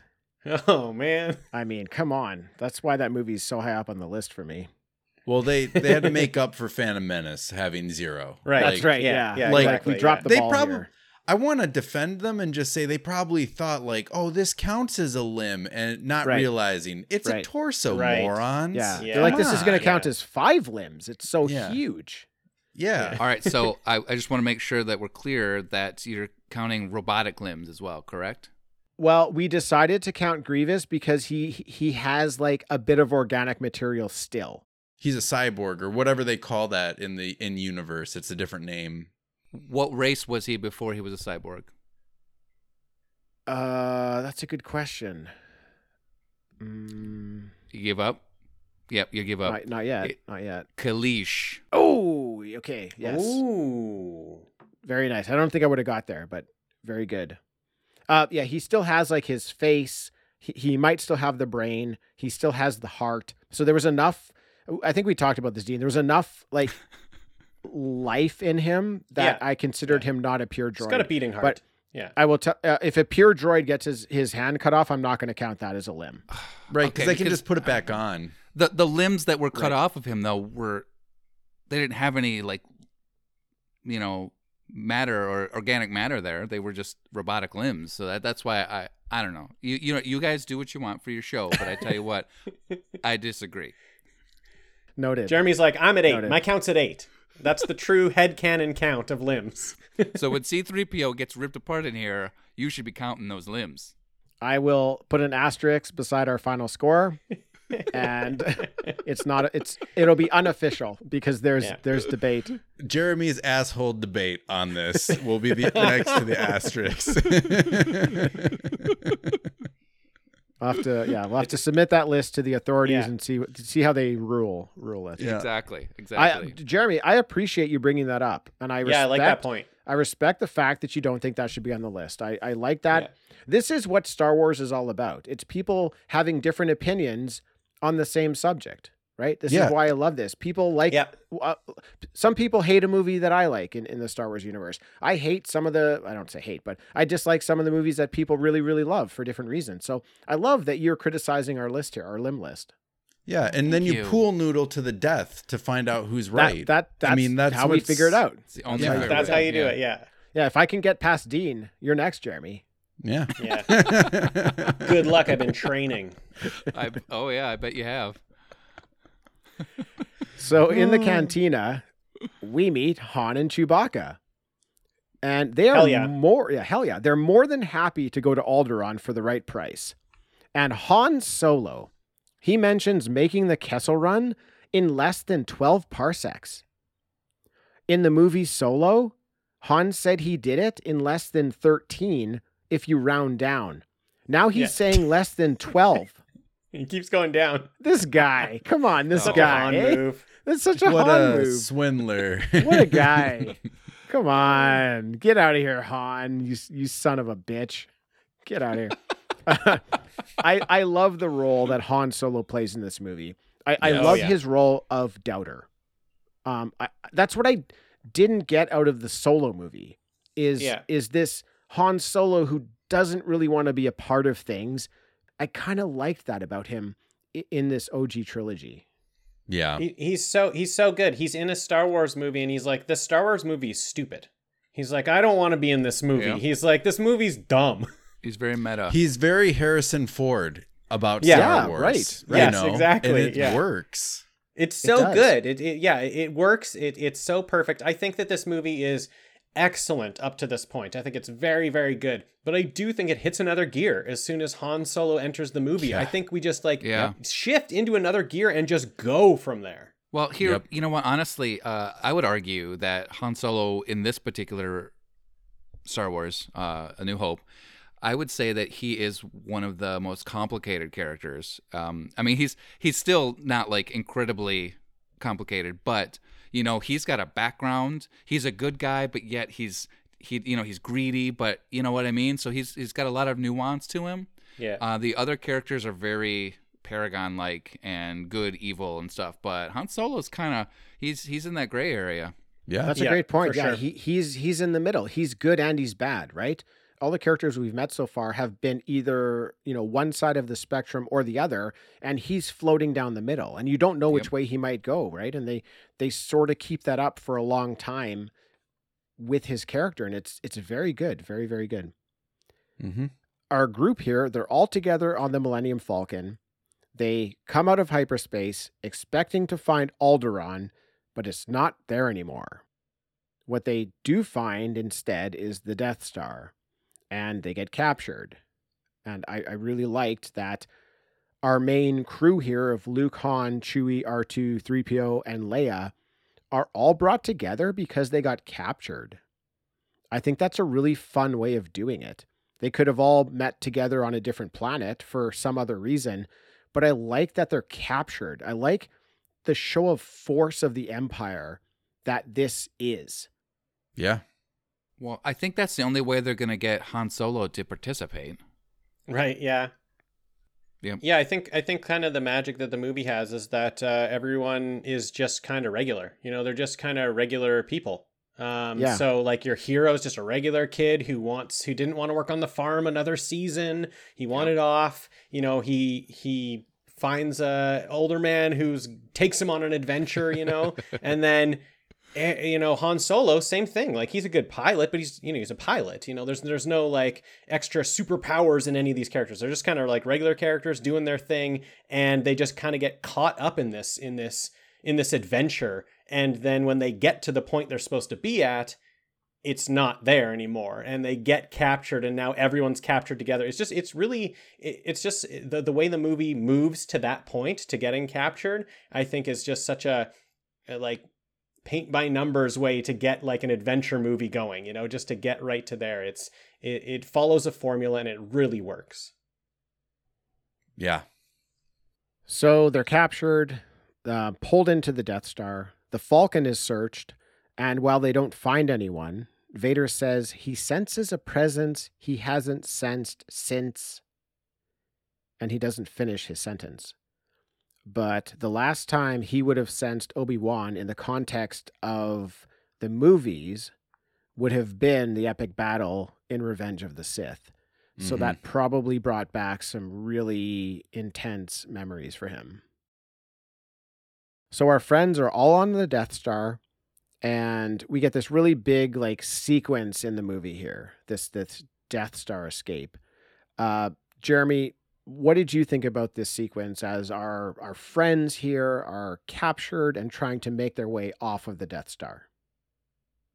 I loved the series of scenes on the Death Star. It was awesome. I I loved that they get into the garbage compactor. That was so cool. Yeah. And you know they're uh they're suddenly it gets worse, right? It starts to compact them, and the way they get off, uh, the way they get out is that they you know contact C-3PO, and then then he shuts it off, and they're all they're all like he thinks they're screaming, right? That he got it too late. That's Yes. hilarious. um, all the action is great. The the the setup by Obi Wan uh, to you know turn off the um, the tractor beams, and he's being really quiet. And then even the the cool banter of just two stormtroopers talking to each other, right? Yeah. About just bullshitting, right? It's so good. Um, yeah, I I thought it was terrific. It's uh, it was well written and uh, fun. Yeah, that garbage disposal scene was Oh. just always my favorite scene as a kid. It was the scene in the movie that I always wanted to get to. Mhm. I don't really know why. There's just something about this creature under the water that you don't really get to see. Yeah. You don't Yeah. get to see what it is. You don't know. My imagination just went from there. I'm like, how deep does this go? Like, does this go really, really deep? Could it open up to a gigantic mm. underwater area? And again, it's like this whole Star Wars just molding my imagination Yeah. and making me think these wild ideas. And then as I'm wondering what's below, the walls start crushing in. And now they're about to die. And it gets so close. And they're cutting back to, yeah, 3PO, who's hiding in a closet, right? He he they need to get a hold of him to, to save them, and he's in a closet hiding. Yeah, it's just it's so intense. And just it's it's just my most memorable scene. I loved it. Tim, why is there that much water to like facilitate a sea monster? Like, why? it, What is happening there by your trash where you're where there's just a bunch of water? Why is there I a just- sea that's- monster? I- like I that's. Yeah. that's what's that's what so intrigued me as a kid is why is there this monster that they keep on this thing that eats trash? Like what is the Yeah. what is the point of that? It is It's such a like for me like it reminds me of like Flintstones and like the weird way they'd use dinosaurs to get to do whatever. and I loved that Yeah. as a kid. I still love that today. Like this Totally. is just this Oh the my silly world building thing. Like I think having that monster in that scene is is pivotal on again like the scale of world building that they do in just this one movie. So That's that's the first Star Wars Flintstone connection I've ever heard. By the way, that's awesome. You're welcome. Same. Yeah. Yeah.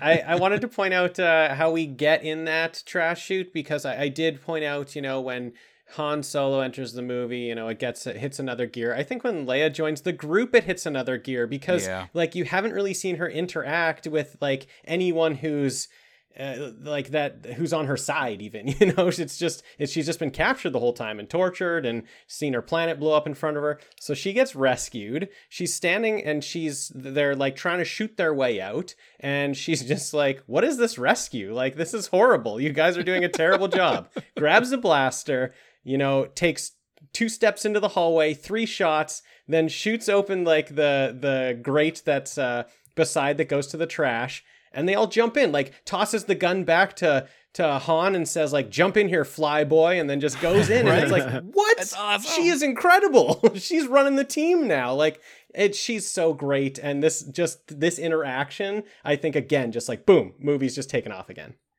Yeah, I love that Chewie didn't want to jump in because of the smell. He's like, I'm not going Yeah. in there. It smells bad. It gets kicked Uh, in there. Get in there.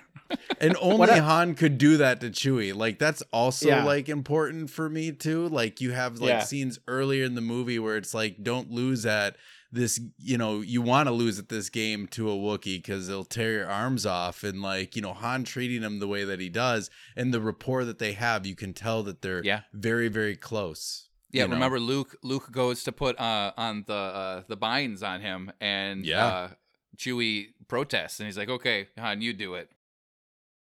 And then probably like the most important thing on the Death Star scene is that um Obi-Wan and Vader meet up again. Yeah. They have another lightsaber fight. Uh as the movies have been released and this being the first movie, this is the first lightsaber fight we get to see. Right? It's so we, true. we know of Vader. We're we're we're learning about Obi-Wan here and we know how powerful they are, right? Like we know that they've got skill and we get to see them lightsaber fight. Very, very cool moment. You know, not the greatest fight compared to something like Revenge of the Sith, where the special effects are, are so much better. But still, in the context of this movie, what an amazing scene. Just seeing two lightsabers go at it. Yeah. Really, Yeah. really I- cool. I, It loved- was I awesome. absolutely loved it, and and it was my favorite uh, light uh, saber battle in this movie, Is the only oh, wow. one. m- Mine, too. mine, too, Jeremy and it was my favorite um, until I got to see other ones. yeah I guess I'm it's like you, arguably yeah. the worst one it is arguably the worst. It is Yeah. bad, but Yeah. I'm really glad that you put it in context of just this movie because you're right. Because this mysterious weapon that we they Yeah. built up through this entire movie, we finally get to see him used, uh, and yeah, it was amazing.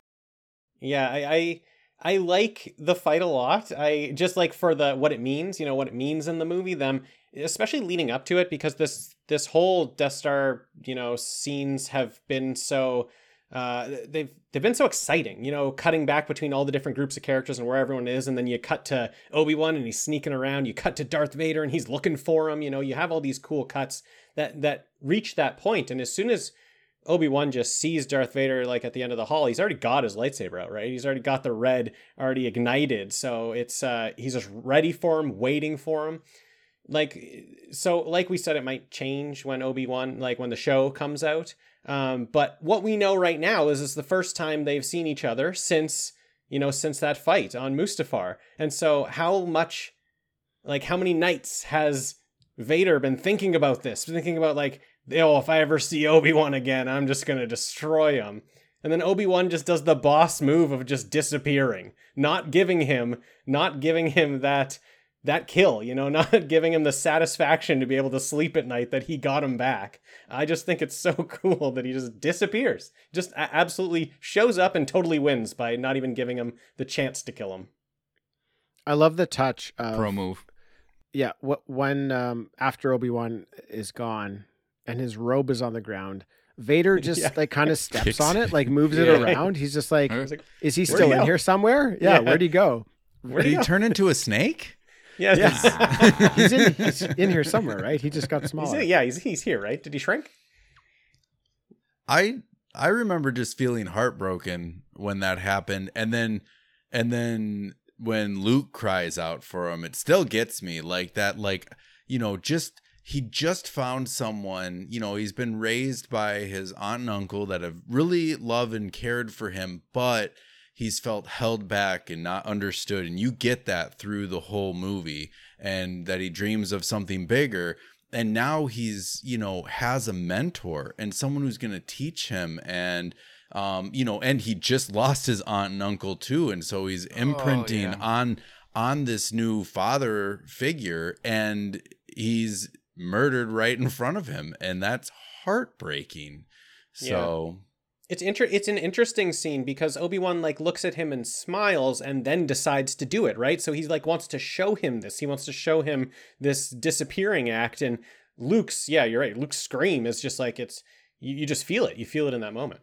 Well, we feel a little better because he uh, then starts to talk to Luke uh, Yeah. after he dies. kind of So, um, immediately after, yeah. Yeah, he immediately starts talking to him, which is not like any other Star Wars movie. That doesn't really happen, but I, I think that they incorporated it to like make us feel better, to make us feel comforted Yeah. that he's not gone. Right. He he there is something else going on here and he's still part of the movie. Yes, and and there was no body, and you know it makes it it makes it you know there like you said there was this smile. There's there is no body. Darth Vader didn't really get that satisfaction. He's stepping around making sure there's no snakes there, and you get the voice right away. But still, for me as a kid, I was like, damn. Even with the voice, I was still pretty upset. Quite honestly, yeah, it, it was heartbreaking as a kid, but imagine how much worse it would have been if they didn't give us that smile.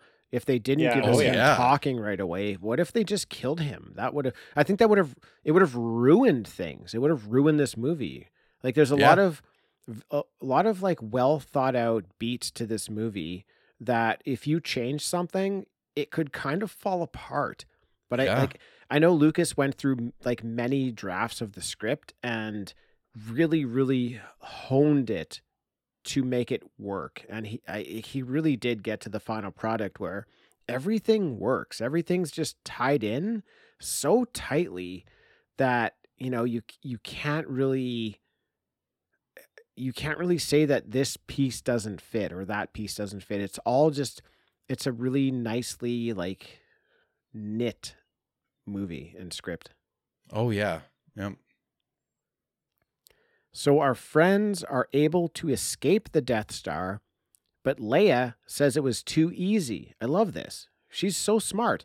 She Yeah. thinks the only reason that they were able to escape was that they're getting tracked. That's the only explanation.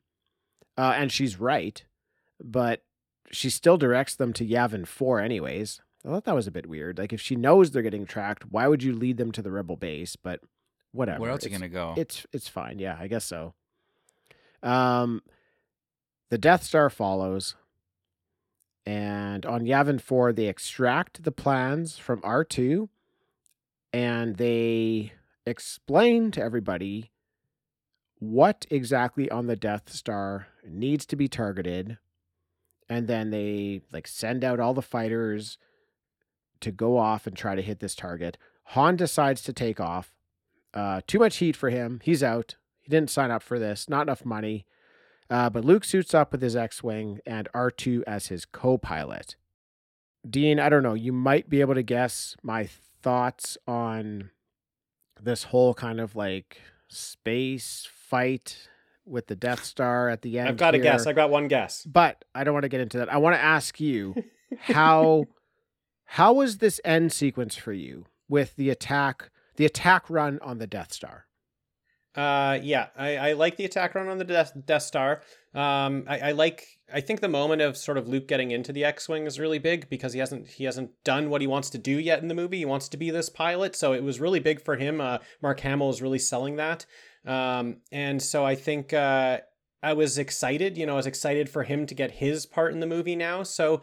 I, I, I, you probably think it was a little long. Um, I, I think it was okay. I, I, I didn't really ever feel like it's long. I think there's enough sort of um there's enough beats to it where you know Luke's not quite in the battle and then when he does not he's in the battle but he's not quite in the run you know he's not doing the run yet everyone else is trying the run before him and then he has to do it uh, I, I like sort of the I like the idea that he's kind of the only one who can do it because the equipment they have can't really target it properly. I think that's what I kind of got out of there that any everyone who's using a scope couldn't really target it properly. Someone says, "Can the computer even do it?" And he just pushes that aside and he uses, you know, the feel, he uses the force to to shoot that that shot. So I I, I never really felt it dragging. I kind of like I like the whole thing. I find it very exciting. Man, they really didn't have a respect for computers back then at all. yeah, no kidding. Yeah. I mean, they spent their fifty dollars in uh, in CG budget, like right, and then now Yeah. yeah. none of their computers really work. And then they take a dig at the computer, you know, like like oh yeah, let's take a dig at computers at the end of this. Nah, computers don't work. Use the force. Right. exactly. Yeah. Well, you're right. I, I did think it went, went on a bit too long, Dean. Um, Yeah. And just every time I watch it, every time I watch it, I just get to a point where I start to look like look around the room. I'm just like, hmm, what's going Hmm. on? What's going on with this wall over here? Oh, Yeah. nothing. Oh, what's going on over here? oh, there's still th- the scene is still going on. Oh, Oh, that's a mad insult. what, Awesome. what if I move this pillow just a little bit this way? What does that feel like? Wow. But then, but then they get me Tim back. doesn't like chases. they get me back, but it's just it's a little bit too long. Like like literally, I don't want to like crush on the scene at all. Um, I just think maybe it was like one minute too long. It's not much, but there's every time I watch it, I just kind of tune out at the same point. It's a little bit too much repetitive, but what I what I really do like about the scene is I like that the Death Star is waiting to shoot on the rebel base, but it's waiting to get around uh, Mhm. is it a planet? They're waiting to because Yeah. Yavin's a moon, right? They're waiting. Yeah. They're kind of moving their way Well- around a planet um, until they have a clear path to shoot on the moon. yeah, I think Yavin's Mhm. the planet and the moon's Yavin 4.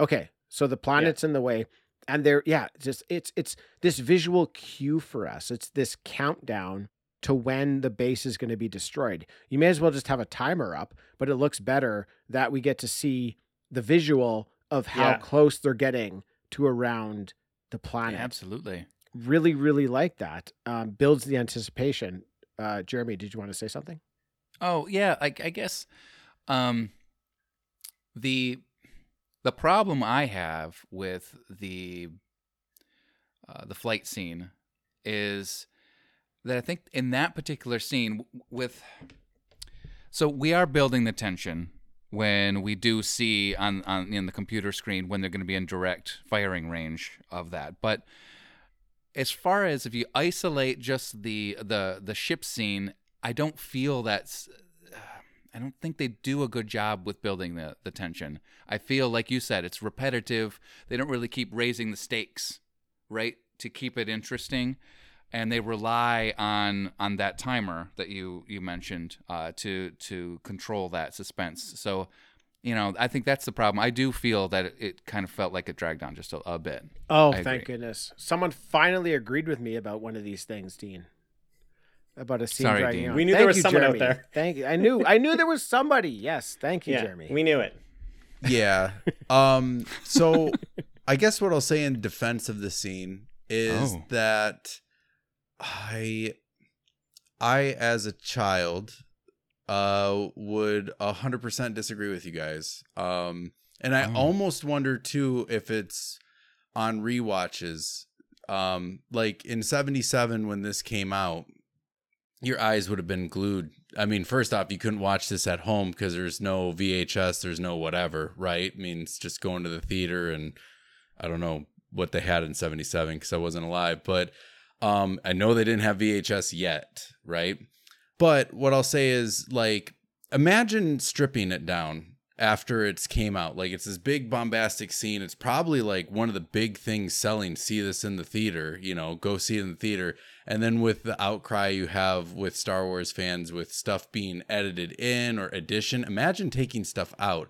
You know, like I just feel like even if they trimmed it, and I get your arguments, I'm not disagreeing. Like I'm watching it and I'm like, mm, this is really fun, but yeah, you could probably trim 30 seconds to a minute and this be clean. But um, but again, going to the kid in me, I would be like, Are you kidding? This is the best part of the movie. This is all the adrenaline, all the action. This is all what I want to do. I want an X Wing. I want to blow shit up.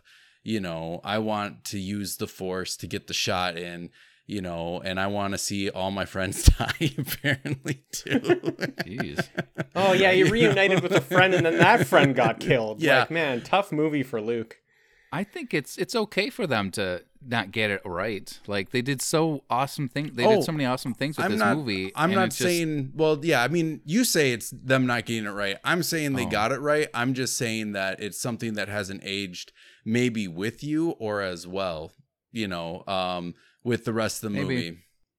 I think um, all it sort of maybe was missing um, that we're used to with other Star Wars movies is a cut between a land battle scene. You know, we're, Yeah. we weren't cutting between anything to change the focus. I think I think this Maybe. the ship scene was this, the exact same length as other ones are in other movies. You just didn't have that break. You didn't have that you know you know look at something else that's happening because I I do think the ship scene has its different beats and some of them you know do maybe a couple of them seem like they're the same thing, but I think it's I I think it as it progresses, it is trying to up it every single time it goes it goes to the next level. You know, they do the they do the trench run, um, but you know then Vader comes out, and then you know they need to do another one, and then he's still there, but then you know you get the Millennium Falcon. Like I, th- I just think there's enough stuff that's different in it as it's going along. Um, yeah, maybe just missing that cutting. I think I think that's a, a really good call out there because the other thing too about the space battle um is that it's hard to kind of manage where everything is at and I feel like that's why they cut it with a land battle in later movies is Right, because you get a sense of where you're at like it regrounds you. And so I think that could be I think I think your take on that is is is um I agree. I agree with that a lot. So. Yeah, that's insightful, Dean. I, I agree as well. You guys, you guys, you convinced me. I, I, I didn't think that'd be possible, but Tony, you were, I think you're 100% correct. Like, if I think back to when I watched this movie as a kid, I did not have an issue with this scene. It, it was, I was eating it up. It was the climax of the movie. Let it go on as long as it needs to. Like, As a kid, you just want the movie to keep going forever. So I never had a problem with it as a kid. I have a problem with it now mm-hmm. but that that's different. I have a problem with the pod race, but I saw that as an adult. I didn't see it as a kid. So Right. I, I wasn't given that opportunity to be so invested as a child, just eating up this excitement. I saw it as an adult and it didn't really work for me. Watching this scene again in Star Wars here as an adult, it doesn't work for me. It's a bit too long. But Yeah. guess what? This wasn't made for me as an adult in this year. It was made for a child in 77. So Mhm.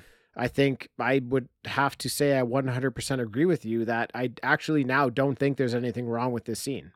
Oh, that's cool. I didn't. I was. I mean, I was just arguing my point. I'm really happy about that. It's a great point, though. It's a great point. And Dean, you bring up an excellent point as well. Like, yeah. normally we get, like, what we're used to is cutting from this battle to that battle. And it allows you, yeah, to like rebalance yourself and um, f- kind of figure out where everything's at, like what's all happening. I guess what's happening for me in this scene is I start to lose focus of what's actually happening. It, there's like, I understand that there's there's people flying X wings, but I don't really understand which character's flying what ship. We don't really get to see that. I don't really Right. know who's dying. Like someone will say one word of dialogue and then they die, and it's just like, well, I don't, I don't even know who the fuck that was. Like, it could have been. It was who- who Porkins. got shot down like six times. Um, I don't know. It was for- I don't know who the fuck gets killed in there. All I know is Luke keeps going. Um, yeah. So I I, I love that. What, what grabs me back into the scene is Han Solo showing up out of nowhere Yeah. at the perfect moment when Luke is about to get destroyed. He's about to get killed by Vader. But Han buys him half a second, and Yep. Luke is able to do what he needs to do to blow up the Death Star. Everyone's happy, right? They've they've destroyed it. It's it's great. Well, Darth Vader's not happy. Well, no, I- that's a That's great. true, point, that's actually. true. Well, he'll eventually Every- be happy. He'll be like, "That's my son." Yeah. He's flying It's away. my boy. I misspoke. The Good rebels job, are I love you. all of the rebels are happy. The Death Star has been destroyed. They have a ceremony in honor of our friends. Luke gets a medal. Han gets a medal. Chewie doesn't get one. He wasn't trying hard enough. he wasn't. He doesn't get one. Try harder. Um, it's all very cheesy, very cheesy ending, but the perfect ending for kids. I love this ending as a kid. It's so happy. And the end.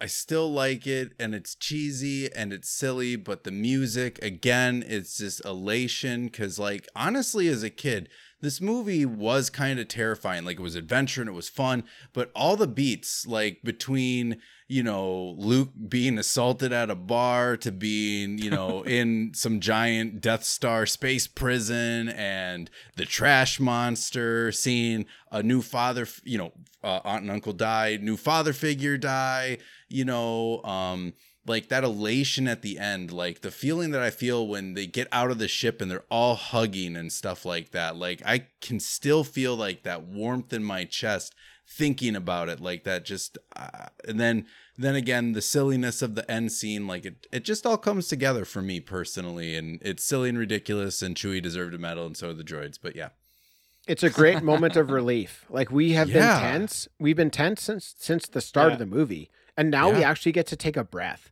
Like our friends are going to be okay. Yeah. Um that's that's why that works, yeah. What are you laughing at? What's so funny? I'm just Tony? laughing at how they're not going to be okay Oh, wow. it's tough. Darth Vader's a, he's a tough guy to go up against. Uh, I I like um I like Han's swooping in to save the day because, like you said, he just buys him a second. Like he just buys Luke a second to complete what he needs to do. You know, it's not that this person that like that your hero is absolutely done and out and can't throw another punch and is you know you know totally.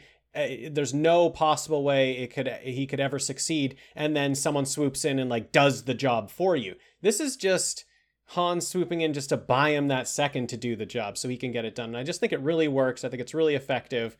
And I think their super awkward running into each other hug when they get off their ships is just such a beautiful moment in Yeah. the movie. They're both so happy. He's so Luke's so happy that Han came back and he just kind of like hugs him into his chest and it's amazing. It makes me smile every time. It's that's like the perfect moment right there for me.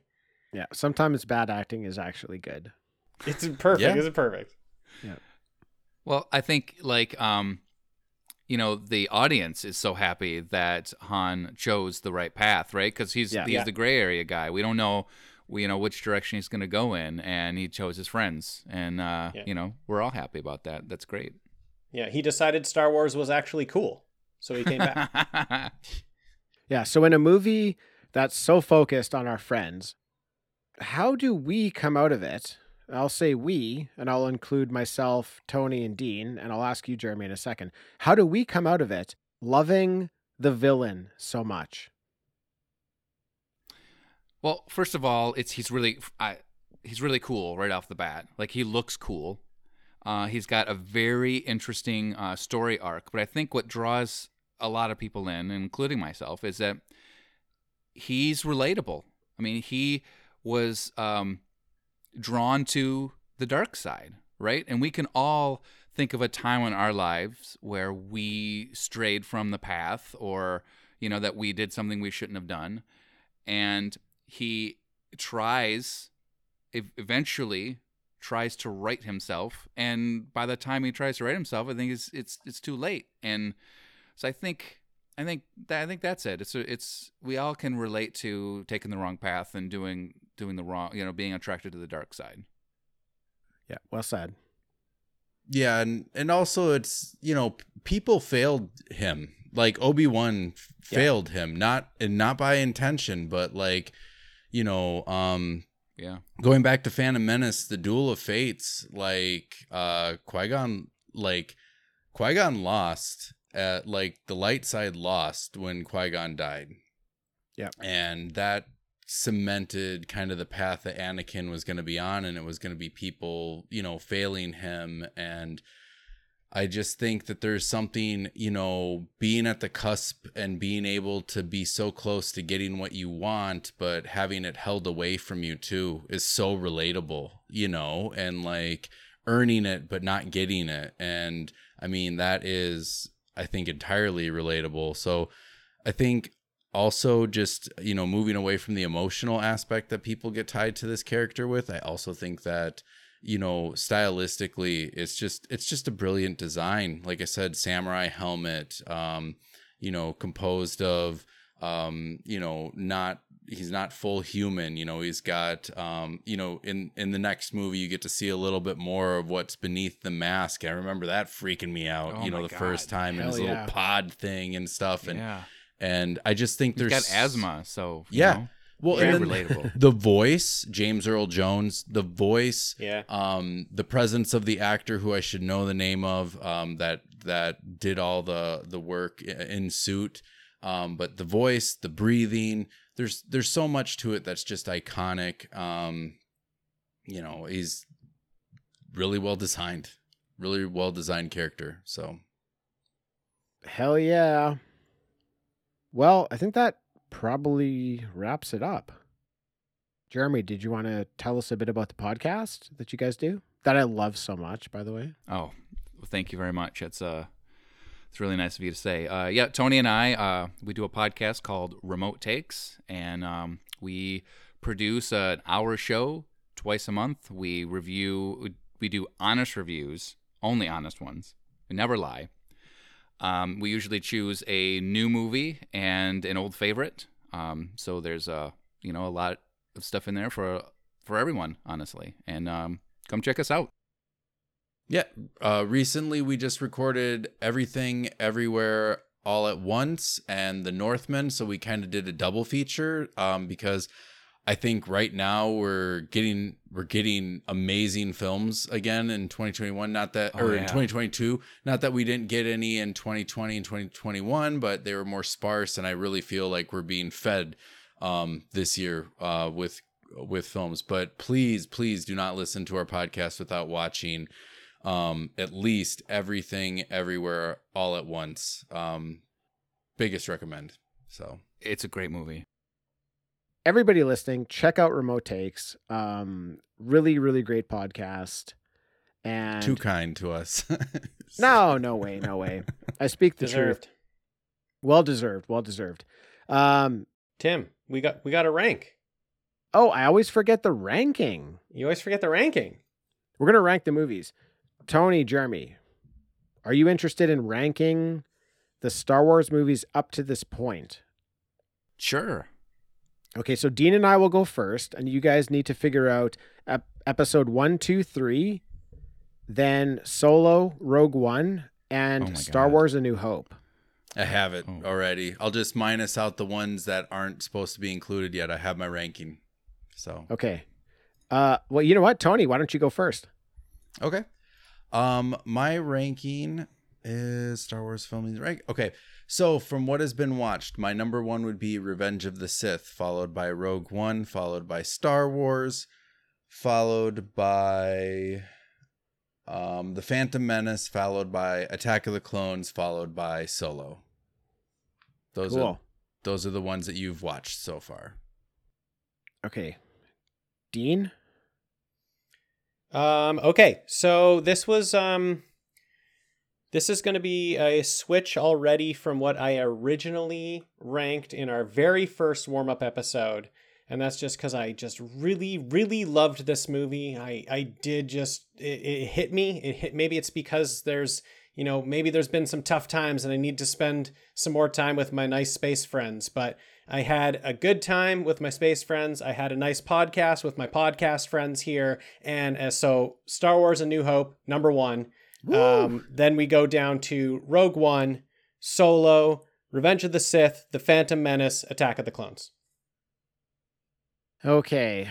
I'm I'm struggling with this one. Dude, I'm I'm, I'm honestly struggling between Rogue One and Revenge of the Sith.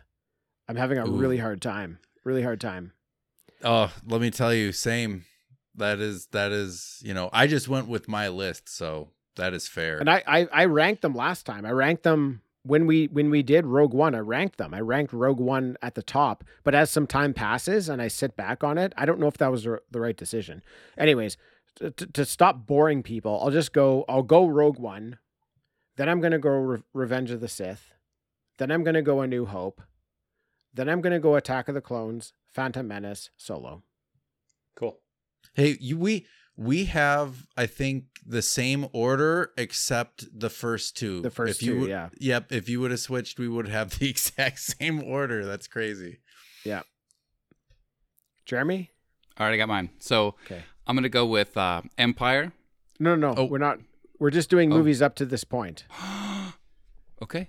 That's yep, okay. that's I'll- right. I'll, give Excuse you a me. second. Jeez. No, I'm good. Okay. Um, it was my top one, so I just get rid of it. Okay. So, um, A New Hope, Revenge of the Sith, Rogue One, Attack of the Clones, Solo, and Menace.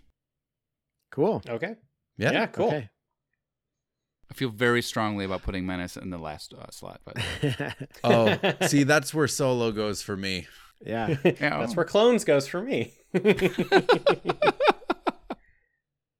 Is everyone's number one possibly changing next episode for you guys? Is that is that Possibly. possibly? Probably. my, Like, mine's changing for sure. Yeah. when we did um we did like a warm-up episode and we ranked all these movies ahead of time and Dean and I both put Empire number 1.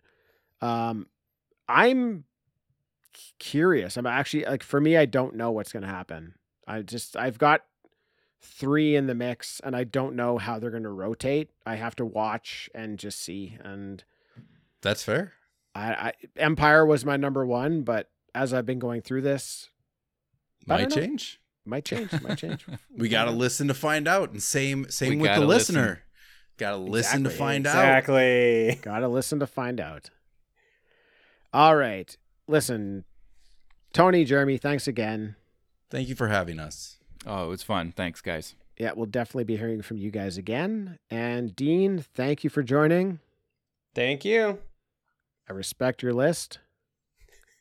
We'll see. Thanks everybody for listening, and we'll catch you next time.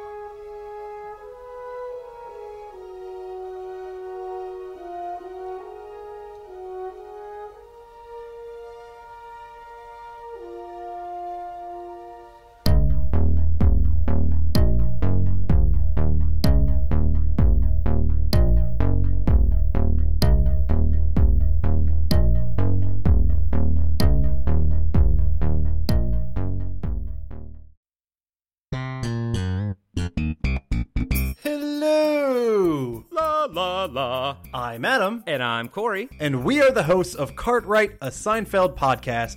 We are breaking down every single episode of Seinfeld as we watch it, reliving this amazing show. That's right, it's a trip down memory lane for all of us 90s kids out there. You can find Cartwright, a Seinfeld podcast, on iTunes, Spotify, Podbean, and Patreon. La la la.